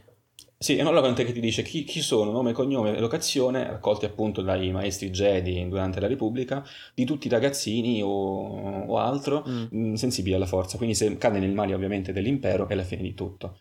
E tu devi trovare questo oggetto. Uh, questo comunque è il contesto. Uh, il gioco... Mh, mm, Uh, però punta anche non solo su questa storia principale che si collega ai film, ma anche sulla lore. Infatti ha fatto un gran lavoro Respawn per comunque re- recuperare tutto quello che, che, sono i materiali dei film e dell'universo espanso, però solo la parte canonica, resa canonica da Disney, diciamo così, per comunque creare un mondo abbastanza uh, profondo, perché il gioco ha audiolog e, e test log che permettono appunto di approfondire la lore su nemici, su um, um, luoghi del mondo, su oggetti e anche su personaggi. Perché il gioco comunque segue, segue una falsariga di un Souls-like, possiamo dirlo così, anche se è molto più simile a Sekiro che a un Dark Souls. Perché comunque si basa molto su avere ritmo nel, um, tra parata e attacco e in questo caso non utilizzo del braccio meccanico ma utilizzo della forza, che qui è molto più intensivo comunque che in Sekiro e il gioco generalmente è più lento di Sekiro. Quindi eh, è sempre un ritmo però secondo me più gestibile, almeno personalmente. Eh, chi segue il podcast sa le mie difficoltà pregresse con Sekiro, date soprattutto dal frame rate di PlayStation 4 base, che anche stavolta mi ha... è stata una difficoltà aggiuntiva per questo gioco. Eh, immagino. Comunque, eh, mm. sì, comunque per gameplay eh, si avvicina a Sekiro, per approfondimento si avvicina un po' a un Dark Souls, perché i nemici eh, possono essere scannerizzati una volta sconfitti e, e po- si può leggere una sorta di guida tattica al nemico. Quindi eh, c'è questa facilitazione che ti dice guarda, questo nemico fa questa cosa e tu puoi pensare in che modo contrabbattere al suo attacco. Eh, oppure puoi semplicemente osservarlo da come combatte, alla fine mh, mm, puoi fare la cosa in entrambi i modi. Quindi è un Dark Souls come molti pensano? No, non è, più un Dark, non è un Dark Souls, è più un Sekiro. Quindi, perché tu hai appunto come arma la spada laser ed è la tua unica arma. C'è una variante, però non voglio fare spoiler, che aggiunge spoiler. ovviamente una profondità. Non voglio fare una profondità aggiuntiva al combattimento e ovviamente nuove mosse. Comunque la tua unica arma è la spada laser. Come in Sekiro, la tua unica arma era uh, la katana. Quello che era. Um, hai quindi. Quello che era. quello che soggetto astruso chiamato spada la spada, la lancia il, il fucile avevi. E, ehm, comunque essendo la spada laser la tua unica arma ovviamente ha un buon set di mosse che comunque si sviluppa col tempo. Quindi all'inizio potresti pensare che sia veramente molto limitato ma verso metà gioco già hai un buon set di mosse a disposizione. La parata può dare luogo ai perri Uh, e può dare luogo quindi mh, mm, a una sorta di repost. In realtà fai il parry, um, lendi, mamma mia, lendi due o tre attacchi sul nemico e alla fine farai il repost che è programmato nell'ultimo attacco praticamente. Quindi non c'è un repost uh, istantaneo, come se fosse okay. un delay. Con due... Che tu quegli, quegli attacchi li farai sempre. Cioè se fai un repost, se fai un parry buono, uno o due sicuramente hai sconfitto il nemico col terzo attacco, mm. soprattutto quelli più, più, scarsi, perché diciamo che eh, nel gioco tu uh, potrai muoverti attraverso vari mondi con una scelta libera, tra virgolette libera, eh, tu puoi andare su qualsiasi mondo ti viene reso disponibile in quel momento. Infatti all'inizio tu sei su un certo mondo, fai un passaggio di storia, poi ti dicono vuoi andare qui o vuoi andare lì. Eh, diciamo Come che c'è un dialogo che ti dice... Eh, la, la, la, che dappertutto, e... dappertutto. Stavo dicendo una cosa. Eh. E... Ehm, poi ti, ti, dicono, ti danno una scelta. Poi un personaggio ti dice, ah, non voglio andare lì, mi fa paura quel posto, quindi potresti pensare che magari è meglio non andarci. Sono andato comunque lì e ho trovato un muro abbastanza presto, però sono stato in grado di ricevere, uno, una variante di arma, e due, qualche insight sulla lore su guide tattiche sui nemici. Oh, noi te l'avevamo Quindi... detto, eh. Ti avevo... a posteriori te lo dicono. Sì, sì, infatti, infatti ho detto, cavolo, effettivamente c'era ragione il tizio, però comunque hai avuto quella libertà. Quindi il gioco mette a disposizione più pianeti, dove effettivamente eh, in uno stile mh, mm, vicino a Metroidvania tu hai bisogno di certi, eh, altri, certe abilità o certe attrezzature per poter andare avanti.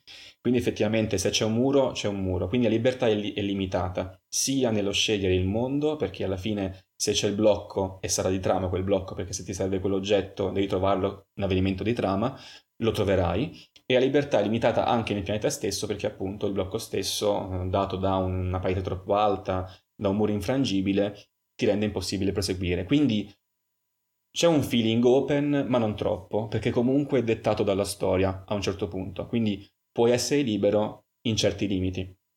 Quindi open ma non troppo, Souls ma non troppo, Sekiro ma non troppo. Quindi diciamo che Respawn ha preso vari elementi, messi insieme ha fatto secondo me un buon lavoro perché alla fine il gioco risulta comunque godibile, eh, la storia è interessante da seguire, quindi non vai troppo contro questa cosa, troppo contro questo muro, eh, la progressione è comunque suggerita, è abbastanza non lineare, però abbastanza ehm, facile, agevole da assecondare e il combattimento è soddisfacente perché ah, per il mio gusto personale, qui lo dico, eh, essendo un Sekiro più lento, riesco a superare quel, quel tot percentuale di, di, impegno per poter far sì che eh, comunque riesco a battere il boss dopo pochi tentativi che non uh, mi uh, frustrino troppo ecco. Certo. C'è uno skill Ma tree ci sono anche uh, enigmi vero? enigmi ambientali ci sono, sì, sì esatto sì. Nell'esplorazione ovviamente non ci sarà solo combattimento, ci sarà un'esplorazione che potrebbe ricordare effettivamente un Uncharted, un po' più macchinoso, perché ovviamente ricordiamo che Respawn è passata da fare FPS a fare un gioco del genere, quindi ci si perdonano uh, certe macchinosità nel passaggio, perché è un compito che poteva assolvere molto peggio, eh, sotto EA con molta più approssimazione e che invece non hanno fatto, che riconferma un team dalle potenzialità veramente altissime, se eh, sotto una buona direzione. Ehm, e come diceva eh, a lei ci sono parti eh, anche di enigmi, oltre il combattimento e l'esplorazione. Enigmi ambientali che puoi risolvere con la forza, eh, 90% delle volte praticamente, che mi hanno ricordato addirittura alcuni passaggi degli shrine uh, di Breath of the Wild. Proprio, non voglio dire che sono copie, però uh, ne ho trovato uno dove c'era una sfera gigantesca da fare entrare in certi punti, dove c'erano dei getti d'aria che alzavano la sfera se tu muovevi il tutto con la forza in un certo modo. Oh, non c'era fine forza, c'era però. uno shake che ti dava la spada laser. però ehm, c'è un ambiente veramente molto simile perché è un antico tempio di una, tec- di una civiltà uh, di tecnologia avanzata sembra veramente di stare in uno shrine di, degli Sheikah in, Zelda. Tolto eh, sono tutti punti in più, eh, eh e tolto questo, il, la forza non è quella che era eh, in Il potere della forza. C'è un altro gioco, secondo me molto valido di Star Wars, che era il potere della forza, dove la forza era il punto principale, dove potevi sbattere i nemici ovunque, eh, usarla a piacimento, staccare qualsiasi cosa e lanciarla contro il nemico. Qui non è così. Qui la forza è un po' più direzionata, puoi fare delle spinte della forza, puoi attrarre un nemico, puoi utilizzare la, sforza, eh, la forza in, uh, in, spinta o in, att- in, attrazione o in stop di tempo per qualche secondo con gli enigmi ambientali, però non è super libera. Però si può utilizzare appunto in tutti uh, i contesti. Nell'esplorazione, per esempio, tu attrai una liana, la prendi e salti verso un punto, degli enigmi, tipo sposti la, sper- la sfera con il colpo della forza o la attrai verso di te e eh, nel combattimento puoi fermare un gruppo di nemici, attrarli a te, eh, infilzarli con la spada e così via. Quindi tutto è ben integrato, niente viene lasciato comunque abbandonato a se stesso, perché l'esplorazione poteva essere una cosa così, invece col tempo riesci a muoverti abbastanza bene i livelli, a sfruttare la forza per essere più veloce ehm, e tutto il resto praticamente. Quindi niente lasciato al caso, tutto comunque ha un, una sua dignità, un suo valore. In più il gioco si avvicina a un Souls perché ha dei checkpoint simili a dei falò dove Cal Sestis può sedersi e meditare e recuperare vita, ehm, Steampack, che sarebbero le, le, praticamente le, le, fiaschette sostanzialmente, che però eh, sono due all'inizio e se non sei abbastanza bravo a esplorare e non vuoi metterti a risolvere enigmi, trovi molto difficilmente. Per esempio, un mio amico è arrivato a fine gioco con le due eh, fiaschette base, mai trovandone altre. Quindi eh, non è super facile trovarle. Ovviamente l'esplorazione ti porta a sbloccare, oltre agli steam pack, anche ehm, accessori per personalizzarti sia la nave, come shader, praticamente cambi colori, e sia te come ehm, soprabito e sottabito. In più, l'esplorazione può portarti anche a trovare eh, personalizzazioni per la spada, che potrai personalizzare con l'elsa, col cristallo per cambiarla in colore e tutto il resto. Quindi renderla veramente personalizzata, addirittura anche col materiale, che può essere rame, eh, bronzo, argento, quello che è, e tantissimi altri. Um, quindi questo qui era uh, un overview sul gameplay, in più c'è anche lo skill tree che puoi potenziare, quindi c'è veramente un po' di tutto in questo gioco, uh, niente di assurdo, uh, alla fine richiede un punto agli inizi, due punti alla, alla, metà gioco, tre punti alla fine per essere completato ed appunto più mosse nel, nelle combo, più possibilità di, possibilità di movimento e più possibilità di utilizzo della forza aumentando la barra della forza, permettendo di bloccare tipo 10 nemici contemporaneamente e così via. Eh, purtroppo appunto ho riscontrato alcuni problemi, come detto, nelle performance su PS4 base, a volte ci sono degli stutter, a volte il gioco veramente non ce la fa mm, a tenere il passo, quindi i combattimenti in, zone, in alcune zone sono veramente stati tosti, non per il gioco in sé, ma perché appunto ho difficoltà ad essere in, preciso contro i nemici, quindi una parata andava male perché il gioco semplicemente aveva bassi FPS cosa che ho riscontrato ai tempi anche un po' con, con Sekiro sempre su PlayStation 4 base. E vabbè. Uh, io scusami, una domanda, ricordo de- dei video che c'erano molti nemici eh, mostri e i robi strani, no? Quei mostri Sì. di Star Wars orribili. Effettivamente Ma non sono tanti o sono tanto. più umanoidi? Perché non No, mi no, sono molto molto più mostri che combat. umanoidi. Ah, molti più Sono molto mostri. più mostri. Sì, però eh, devo dire che non mi, ha, non mi ha dato fastidio il combat perché ce ne sono da più piccoli che ti richiedono di essere molto veloce per poterli, per poterli sconfiggere, più grossi che ti richiedono di usare un po' più la forza, magari per bloccarli, girargli attorno, ehm, fare bene i peri per spezzargli subito la guardia e mm, abbassare subito la vita, se no ci metti una vita, appunto a, a sconfiggerli. I Stormtrooper sono difficili eh, se sono numerosi e se ci sono i Death Trooper, quelli neri, che sono tipo di 5-6 tipologie, eh, che sono veramente una spina nel fianco perché sono molto abili a combattere, utilizzano bastoni elettrici o a lancia con due estremità o, due, o due bastoni separati, tipo in dual wielding, e sono Eh, veramente tosti. visto- Con quelli eh, serve veramente... quelli. Quelli portano difficoltà perché se utilizzi la forza la contrastano, tipo se cerchi di attirarli st- buttano la lancia a terra e si tengono saldamente a terreno, quindi non funziona la forza in alcuni casi. Ehm, se eh, li attacchi semplicemente con la spada premendo quadrato e basta, si difendono, non, non prendono danno.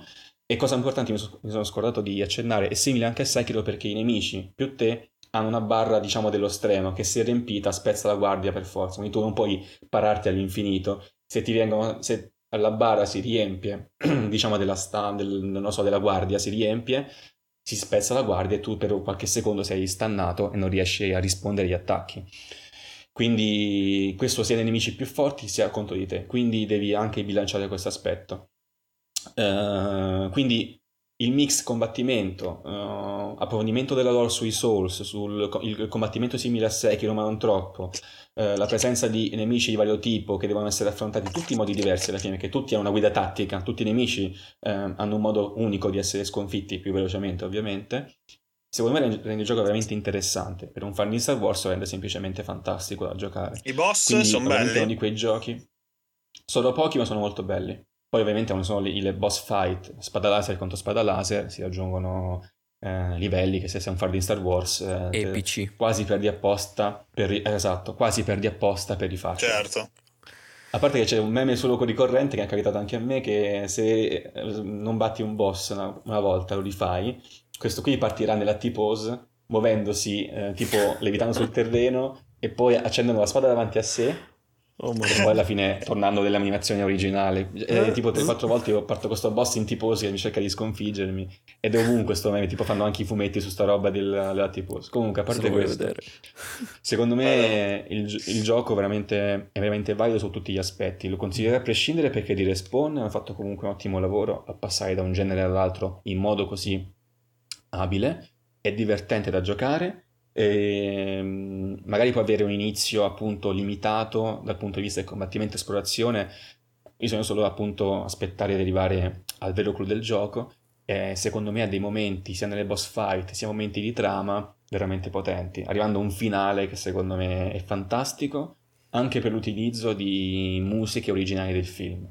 Vengono utilizzate musiche proprio della vendetta dei Sith, della parte finale della vendetta dei Sith. Mm. Quindi chi ha visto i film, chi conosce le musiche, chi comunque è fan dell'universo, dell'estetica che hanno messo soprattutto negli ultimi film, che possono essere schifosi, tranne gli spin-off, ma hanno messo un'estetica nei, nei- negli ultimi film e negli spin-off assurda e che Respawn è stata capace di portare con la direzione artistica anche in questo gioco. Quindi il gioco ha degli scorci spettacolari, ho fatto anche parecchi screenshot, ho fatto proprio un, un servizio fotografico che ho anche postato sulla nostra- nostra pagina Insta- se- Instagram Sì, se volete andare a vedere. Eh, ne posterò maga- magari altri nel corso del tempo perché non sono solo quei quattro che ho postato. E quindi il gioco ha anche un'estetica secondo me pazzesca, derivata eh, dalla direzione artistica impressa nei nuovi film e nei nuovi spin-off, che secondo me è l'unica cosa buona della nuova direzione Disney. Eh, quindi io lo consiglierei perché è un lavoro di Respawn, perché è un lavoro fatto bene di Respawn, perché è un, un gioco molto bello, se non il più bello fino adesso di Star Wars, che si affianca a Knights of the Old Republic, Mm. tra i migliori comunque, e, e può soddisfare comunque un'ampia fetta di pubblico per il combattimento, per gli enigmi, per l'esplorazione. E ha dei momenti di trama secondo me veramente potenti, soprattutto verso la fine, e molto intelligenti nell'utilizzo di musiche di personaggi, e, e comunque di trasporto del giocatore. Quindi Ottimo. lo consiglio a prescindere. Ultimissima domanda, fatto... scusa Mattia, sì. eh, è lo Star Wars 1313 che ci meditiamo? no, perché no. non ci sono io. non c'è nemmeno un eh, personaggio che ti assomiglia lontanamente. Incredibile. Sì, Perché... ripeto sempre questa cosa, c'è un trailer di Star Wars 1313, andate a cercarlo su YouTube, dove c'è un personaggio, il protagonista, che ha la mia faccia. Se voi vi chiedete chi sia io nel podcast, andate su uh, Star Wars 1313 trailer il personaggio con i capelli, cioè senza barba, sbarbatello, sono io. Quindi quello come immagini il profilo. Sai, tu per davvero confermiamo che hai prestato le tue fattezze, esatto. ricompensato tra l'altro milioni e milioni di soldi che oggi stai investendo in TriCast, eh, possiamo confermare. Questo, questo, questo, è il primo investimento di esatto. che, che, adesso il podcast eh, non possono vedere, ma sto indicando a Nintendo Switch. Sì. E esatto, comunque esatto. sì, eh, lo riconsiglio per tutti queste serie di motivi e Respawn ne ha fatto un'altra ne ha imbroccata miracolosamente un'altra perché comunque non è che dici ah sì è sotto, è sotto Sony, budget illimitato, no è sotto EA, è incredibile che comunque riesca a sfruttare così bene anche stavolta le carte a Insomma, suo, le Electronic Arts veramente sta cercando in tutti i modi di raccimolare gli ultimi centesimi rimasti dalla licenza. Cioè ha messo chiunque a esatto. rotazione ha fatto un gioco di Star Wars per cercare di ricompensare la spesa poi iniziale. verso, verso la fine ha detto vabbè ma vogliamo darlo a Respawn che magari ci hanno solo fatto Titanfall 2 ma non lo so Respawn effettivamente sì ha fatto Titanfall 2 ma che ne dici di darlo a DICE per l'ennesima volta dai, facciamo un azzardo dai rischiamo questi soldini, eh, questi 100 dollari, questi 100 dollari dati come budget a respawn, dai, diamogli a loro la licenza, facciamo l'ultimo gioco a loro. Che tra l'altro c'è avuto quel casino che doveva farlo Visceral prima,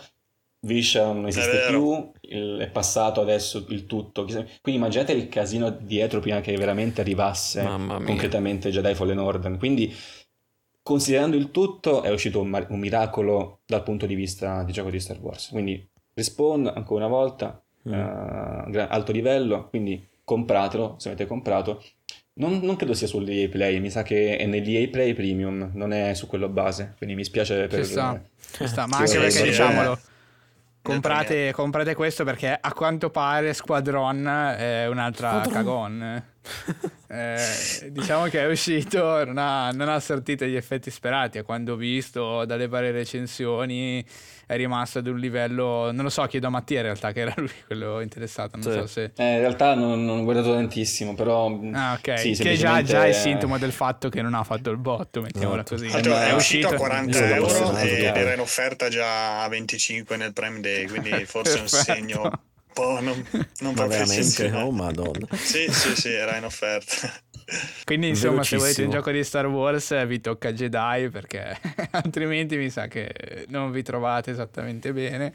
Mi spiace ma Electronic Arts veramente non riesce ad azzeccarne una che non sia quando mette le cose in mano respawn evidentemente e non si capisce perché nonostante questo non lo facciano più spesso. Va bene. A capire. Direi che possiamo pensare al secondo gioco di, di questa puntata. Io lascio volentieri la parola ad Ale che finalmente ci parla di Wolfenstein 2. Sì, dopo mesi e mesi e mesi che l'avevo giocato, finalmente riesco a parlarne. Allora, Wolfenstein 2 The New Colossus, il gioco di Machine Games eh, uscito il 27 ottobre 2017, eh, seguito ovviamente del The New Order, tra l'altro avevamo discusso, se non ero io e te Eric insieme, nella, nell'ottava puntata di Tycas, che non so mm-hmm. se consigliarvi di andare ad ascoltare, vedete voi. Eh, Ce ne sono tante altre migliori. In realtà sei, sei, con la stessa qualità, quindi facciamo. va bene. Ah, giusto, giusto, sì, stasera sì, mi sentirete l'hai un po' così, apposta, però. L'hai fatto apposta, esatto. di la verità. Esatto, era un rimando, così, una citazione. Comunque, allora, senza vabbè, starvi tanto a spiegare la storia del primo di New Order, eh, questo, questo New Colossus continua proprio letteralmente dal finale del precedente e, mm, e, ci ritroveremo quindi in, questa, in, questo gigantesco sottomarino che fungerà da hub eh, sempre della resistenza quindi di Blazkowicz e i suoi, i suoi compagni eh, come accadeva anche un po' nel primo no? c'era l'hub eh, dove poi potevi effettivamente, eh, cioè ogni, ogni capitolo poi avevi, entravi nel lab e continuavi poi la storia. Eh, qua, sì, la, base, la questo... base segreta a Berlino, giusto? Nel primo. Esatto, sì, esatto, esatto, esatto, la resistenza, sì, sì, bravissimo, che già non mi ricordavo benissimo il luogo. Eh, comunque in, questo, in questa nave chiamata, in questo sottomarino chiamato Evas Hammer, eh, ci saranno, potremo incontrare un sacco di NPC praticamente che fanno parte della resistenza, più ovviamente i personaggi primari, no? Eh, NPC poi secondari, insomma, che, che saranno lì a fare, a fare numero. Eh, però potremo anche trovare delle, fare delle quest comunque con loro, sia, ne, sia nei primari che nei secondari, avere tipo il, il classico poligono, no? il, classico, il classici easter egg, eccetera. Eh, da lì poi sceglieremo quindi le missioni che possono essere secondarie, quindi potremo tornare praticamente nei luoghi eh, che abbiamo affrontato nelle missioni principali e fare, diciamo, principalmente eliminare eh, altri eh, capitani nazisti, lì, eh, comandanti nazisti, quelli diciamo col cappellino rosso, no? se ricordate, eh, dove praticamente poi ti danno accesso a delle chiavi, a dei codici eh, segreti, dove poi trovi altri, ehm, altri comandanti e vai avanti così insomma a sbloccare questi, queste missioni secondarie più trovando ovviamente collezionabili, insomma, per completismo, ecco, ovviamente non sono assolutamente necessarie da fare. Anche se in realtà più avanti poi quando eh, sbloccheremo certi potenziamenti potrebbero effettivamente servire per, per, alcuni upgrade che ci saranno anche per le armi. Eh, comunque in... sono stato eh, stupito particolarmente dalla, dalla, qualità che non mi aspettavo, anche se il primo già era ottimo, della, della storia, della narrativa generale, perché eh, i personaggi personaggi sono tutti eccezionali, sono, fanno veramente molto ridere alcuni o comunque hanno, hanno, veramente dei bei momenti, ma anche tipo gli NPC secondari che stavo dicendo hanno tutte queste, se li ascolti, no? se ti fermi lì un po' ascoltare senza ovviamente interagire eh, o comunque anche interagendo, hanno queste storie, alcune bizzarre, quindi ti raccontano delle robe assurde o altre invece super tristi, super crude, no? Eh, giustamente, no? Visto, visto l'epoca, insomma, visto che si vive questo, questa, mm, eh, questi anni fa- fantasy, diciamo, con, la, eh, con, i nazisti che hanno vinto la guerra e quindi hanno, hanno dominato poi, eh, in questo caso si parla di, di America, degli Stati Uniti, e, e, quindi raccontano le peggio robe. Ma, mi eh, ricordo ci sono anche dei momenti molto belli dal punto di vista registico perché c'è quella famosa scena, vista in tutti i trailer possibili e immaginabili, che entra il nazista nel bar a prendersi il caffè latte mentre tu sei lì sì. Che non devi farti scoprire, giusto? Quindi... Sì, sì, sì, eh, quelle scene... Sì, esatto, esatto, sono un sacco di... Un po' tarantiniani. Esatto, esatto, sì, sì, stavo dicendo proprio questo, sì, sì, molto alla Tarantino, queste super scene di mega tensione dove veramente sai che da un momento all'altro scoppierà il macello e infatti ben presto arriverà. e, ed è bello poi anche come ci sono, volendo approfondire poi la storia e la lore generale, un sacco di collezionabili e testi nascosti, comunque audiolog che ti, che ti raccontano poi tutta la lore eh, inventata no, di, questo, di questo mondo alternativo, di questa storia alternativa. E infatti ci ho notato tutta questa bella scrittura, questi personaggi, ho detto cazzaro, ma Bethesda non può dare a, Machine Games un Fallout e vedere cosa ne tirano fuori, perché effettivamente, boh, visto il 4 che comunque hanno aumentato un po' l'action, e hanno fatto insomma un gioco eccelso, ho detto ma magari registro, chissà, magari mi daranno ascolto, chissà, vai a sapere. Mm. Però a parte questo, a parte queste belle parole, in realtà dove poi esplode totalmente, cioè dove proprio va oltre, che dici, boh, ma stanno veramente facendo questa cosa, è nella storia principale e nelle cutscene, cioè come diceva adesso, prendeva un esempio Mattia, perché ci sono delle robe, ragazzi, che io sinceramente ho visto, ho visto raramente nei videogiochi, ma, ma, anche in certi film, cioè delle scene proprio grottesche sopra le righe, ma delle robe che non ci credo che hanno fatto sta roba che, e che le hanno passata poi, no? Al, lì ai peggi, alle cose, perché boh, cioè, peggi, purtroppo peggi no, 18, non vi posso. Fisso, ovviamente, non è che... Eh, sì, sì, no, non vi ah, posso okay. spoilerare, però ci sono delle scene veramente che dici no, cioè, eh, purtroppo faccio anche fatica a spiegarlo, però eh, sono rimasto veramente impressionato. Cioè, alcune proprio me le ricordo benissimo, sia in negativo che, che, in positivo. Perché sì, sì, no, sono impressionanti. Alcune cose sono veramente allucinanti. Eh, riescono proprio a, a mixare questa comicità cioè, assurda a volte con queste scene super splatter, super esagerate. E, ed è particolarissimo. Cioè, comunque trovare cose del genere produzione comunque media, medio-grande, no? Perché insomma non è che parliamo dell'indie particolare, cioè parliamo di un gioco insomma pubblicato da Bethesda che ha anche tra l'altro una serie anche molto famosa, no? Wolfenstein, una vita che, mm. che eh, va avanti ed è conosciuta no? dagli FPS. E oltre a questo, però, oltre a questa comicità super esagerata, questi momenti alla Tarantino, ci sono anche scene un po' più serie, no? Soprattutto sulla, sulla, sui flashback della, della vita di, di Blaskovic, comunque su, sulla sua famiglia, eccetera, che si, abbassa, si abbassano i toni, comunque diventa anche un po'... cioè diventa più serioso, ecco, diventa un po' più, emozionale, un po' più feels, un po' più... esatto. E, però, però beh, con la partita veramente cioè, sono stato subito davvero, davvero riuscita, sono veramente parecchie, sono, tutte, sono tutte belle, cioè veramente la, penso sia forse una di, di, come FPS delle, diciamo, delle storie no? migliori, comunque nel complesso migliore alla fine che, che ho giocato. Perché sì, cioè, è proprio divertente, cioè vai avanti a manetta dall'inizio alla fine senza, senza mai annoiarti. E, parlando invece un po' del gameplay, eh, diciamo, vabbè, non, non, cambia tantissimo dal primo, se vi è piaciuto comunque, se vi piace loro, come fanno, come fanno gli sparatutto, questo vi piacerà sicuramente se vabbè, doppio shotgun, cioè vai, vai avanti. Cosa, cosa, cosa, volete di più, insomma? Madonna, infatti mi stai mettendo la voglia di, di, di, giocarlo, anche se in realtà penso che andrò di Doom a breve, ma sicuramente devo recuperarlo. Sì, sì, no, è veramente divertentissimo, cioè mi piace proprio questo modo, eh, questo um, aspetto particolare del praticamente prendere i nemici alla sprovvista, quindi tu cioè, vai proprio a testa bassa, cioè ho giocato a difficoltà eh, non l'ultima, che vabbè, l'ultima penso sia una roba allucinante, credo tipo la terz'ultima, sono parecchie difficoltà.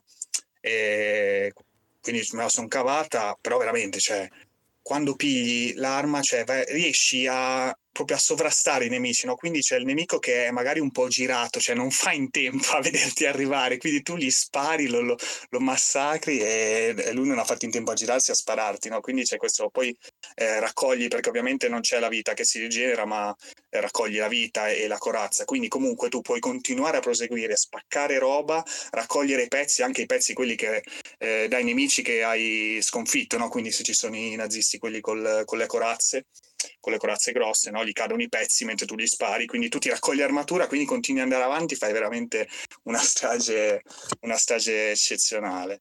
E, ed, è, è fighissimo, cioè ti dà proprio quella sensazione proprio di, di potenza assoluta.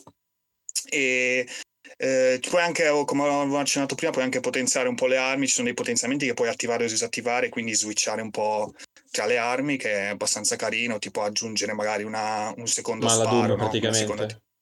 Come? È proprio la Doom, praticamente, è proprio la eh, Doom, non ho giocato ancora Doom, purtroppo, però sì, immagino di sì, più o meno anche come scambi Vabbè, di idee, non dico niente giochi sembrano... in mente qualcosa io.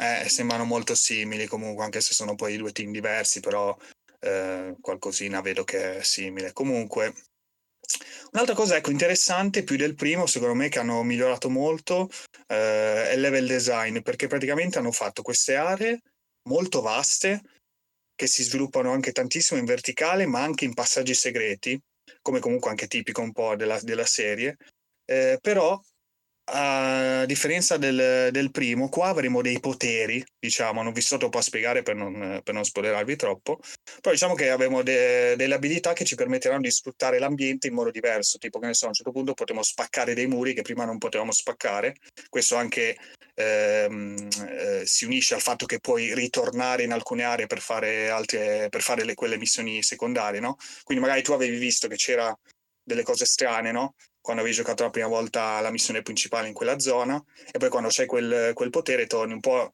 proprio super streaming sito alla Metroidvania, no? come anche ha fatto l'esempio prima Mattia di, di, di Jedi, eh, però ovviamente non, eh, non, a quei livelli chiaramente, però appunto hai le possibilità, quindi puoi cambiare strategia, magari invece di andare in quel corridoio, passi, spacchi il muro, passi, fai tutto un altro giro, quindi eh, arrivi da un lato del nemico, magari c'è il cane gigante lì corazzato, oppure c'è quello che gli spara i razzi laser fortissimo, insomma gli arrivi da una posizione diversa, ipotesi eh, oppure poi c'è un potere che ti permette di raggiungere luoghi più elevati e un altro che ti permette di mh, mm, passare in, in strettoie, no? dove prima non potevi. Comunque molto figo.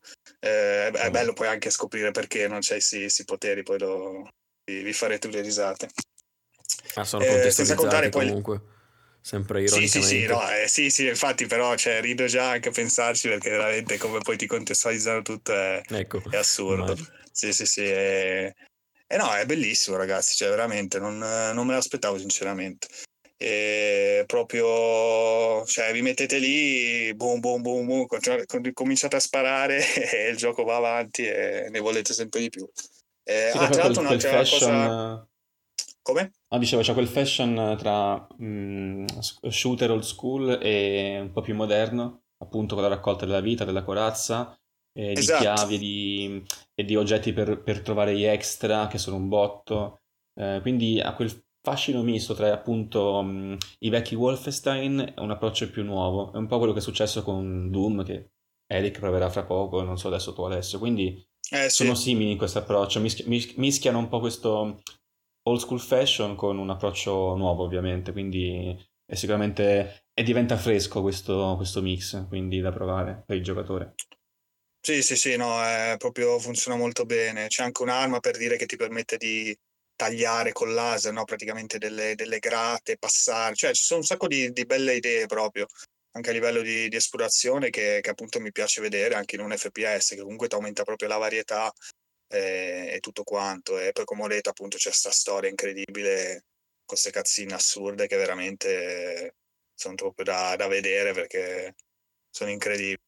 Eh, un'altra cosa, una cosa carina anche che nel primo c'era da fare una scelta a un certo punto che puoi ripetere qua, se magari non hai giocato il primo o comunque non ti sei magari, non so se è compatibile il salvataggio nel caso, comunque vabbè in pratica no, forse no, hanno fatto prima così, eh, puoi ripetere la scelta ovviamente tramite un flashback e quindi cambiare no, un, leggermente la narrativa, eh, non so in realtà quanto perché non l'ho giocato due volte eh, e non so effettivamente quali sono poi i cambiamenti. Con la The Witcher. Vabbè, niente no. Eh, forse ho capito beh, cosa intendi, so. ma mica... Forse ho capito cosa intendi. No, beh, c'è, una, nel, c'è una, una, grossa Nello, scelta nel di, di, eh, da fare nel primo capitolo che qua ti viene mm, riproposta okay. tramite un flash, così tu puoi effettivamente diciamo, farla e continuare con la stessa scelta che hai fatto nel primo, no? perché comunque eh, eh, la storia appunto continua con gli stessi personaggi, con gli stessi... tutto. E, ehm, e sarà, se non era una trilogia deve essere, quindi ci sarà un altro capitolo. Eh, vabbè, adesso diciamo che prima magari potevo essere un po' preoccupato per il successo della serie, visto che se non erro The Old Blood eh, no scusami, Old Blood è l'altro, quello lì delle, delle eh, gemelle. Sorelle gemelle. Eh, Young Blood. Eh, Young, Young, Blood, ecco. Eh, non è andato benissimo, se ricordo bene, però vabbè, adesso che Microsoft ha tirato su tutto, spero che il terzo lo faccia da... senza problemi. Ecco. Comunque sì, sì, giocatelo e saluto anche Simone e gli dico che l'ho giocato col pad, mi sono trovato benissimo. Quindi giocateli Il miglior gioco che tu abbia mai giocato con il pad. con il pad, sì, sì. Non vedo l'ora di iniziarlo su Switch praticamente. no, davvero, sì. consigli- consigliatissimo, anzi recuperateveli comunque che li trovate. Credo sul Game Pass già sia, siano entrambi. Boh, beh, non mi ricordo. Comunque l'ho giocato sul Game Pass il 2, non so se c'è ancora, però vabbè, presto arriverà tutto. Quindi niente, divertitevi. bello, bello. Mi è venuta voglia di giocare. anche per me. Parlando. Parlando, sì, mi è venuta voglia. Bene. Va bene, Beh, allora, innanzitutto... No, no, stavo in realtà stavo cercando proprio su Game Pass eh, la presenza o meno eh, di Wolfenstein. In realtà mi risulta che eh, ci sia solamente Young Blood al momento su Game Pass eh, con Game Pass, ah. quindi gli altri in realtà Vabbè, tanto non, arriverà, non sono ancora presenti. Sì, esatto, adesso che hanno comprato tutto come Doom Eternal, per esempio, che è già arrivato su console, che è molto più recente, però comunque appunto quello sta arrivando, quindi vabbè, cioè, arriverà tutto il resto, tempo debito. In realtà non so perché stiano un po' aspettando, nel senso non so questi delay esattamente a cosa sono dovuti eh, con l'uscita su PC, eh, visto che questi giochi magari sono anche già disponibili su PC, non lo so. Eh, vabbè, comunque arriveranno tutti quanti, quindi ce li potremo godere nel Game Pass. Allora, direi che siamo arrivati a chiusura della puntata anche un po' lunghi rispetto alle tempistiche classiche, ma vabbè, cioè, la quantità di roba da parlare eh, veramente in questo periodo è infinita. E Infinito. niente, al solito, allora, siamo contenti se siete arrivati fino a qua, eh, ci fa molto piacere se avete ascoltato tutta la puntata. Eh, vi ringraziamo, vi ricordiamo di entrare nel nostro fottuto gruppo Telegram per parlare con noi eh, nel caso appunto vorreste eh, rispondere a qualche argomento, a qualche qualsiasi cosa abbiamo detto eh, nel podcast o anche semplicemente per chiacchierare con le altre persone della community.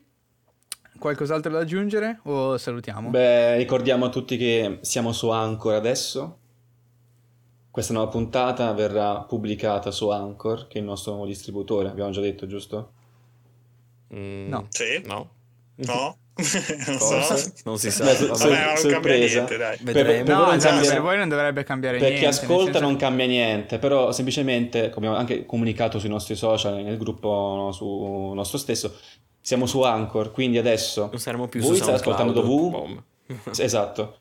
Voi, noi se- voi ascoltate dovunque senza nessun problema, Spotify, eh, Spoti- eh, Podcast Addict, eh, iTunes e così via. Non c'è nessun problema per voi. Semplicemente se volete arrivare direttamente sul nostro sito distributore, non è più SoundCloud, ma è Anchor. Quindi trovate com- comunque tutto lì e comunque tutto su qualsiasi piattaforma potete mai immaginarvi per ascoltarci. Quindi non cambia niente, però eh, è semplicemente per notificarvi. Sì, Ma- se vi siete già ascoltati lo show senza nessun problema, lo show è già stato pubblicato con Anchor come piattaforma di riferimento, quindi Yep. per tutti voi tranquilli che dovreste aver ricevuto le puntate correttamente. Invece, se per qualche motivo doveste avere qualche problema, il problema è che non potreste ascoltare questa puntata, quindi non potete neanche ascoltare me che vi dico che se avete un problema potete entrare nel gruppo Telegram per eh, cercare di risolvere questa cosa. Tendenzialmente Col comunque dovrebbe essere tutto a posto. No, è impossibile che abbiate problemi. È È impossibile. impossibile. Impossibile, l'ha detto Sì. Mattia, ragazzi. L'ha detto Garanzia. Mattia, siamo fottuti. Va bene, dai. Possiamo salutare, facciamo il giro di saluti come piace ad Ale. Un saluto da Ale. Alla prossima, ragazzi. E ricordatevi la live stasera di Hollow Knight. Un saluto da Matt, protagonista della live. Ciao, ci vediamo Esatto. stasera. Un saluto da Mattia invece che ride. Ciao a tutti ragazzi, ci trovate come sempre su Anchor e nei vostri sogni più, più più fantastici, vostri più, più estremi seguimi. E eh, va bene, ricordatevi che noi ci rivediamo tra due settimane e con una bella puntata speciale, una nuova puntata della rubrica nuova, portiamo Tommaso e i videogiochi da tavolo. Incredibile. Ciao a tutti. Ciao ciao. Ciao, ciao. ciao ragazzi.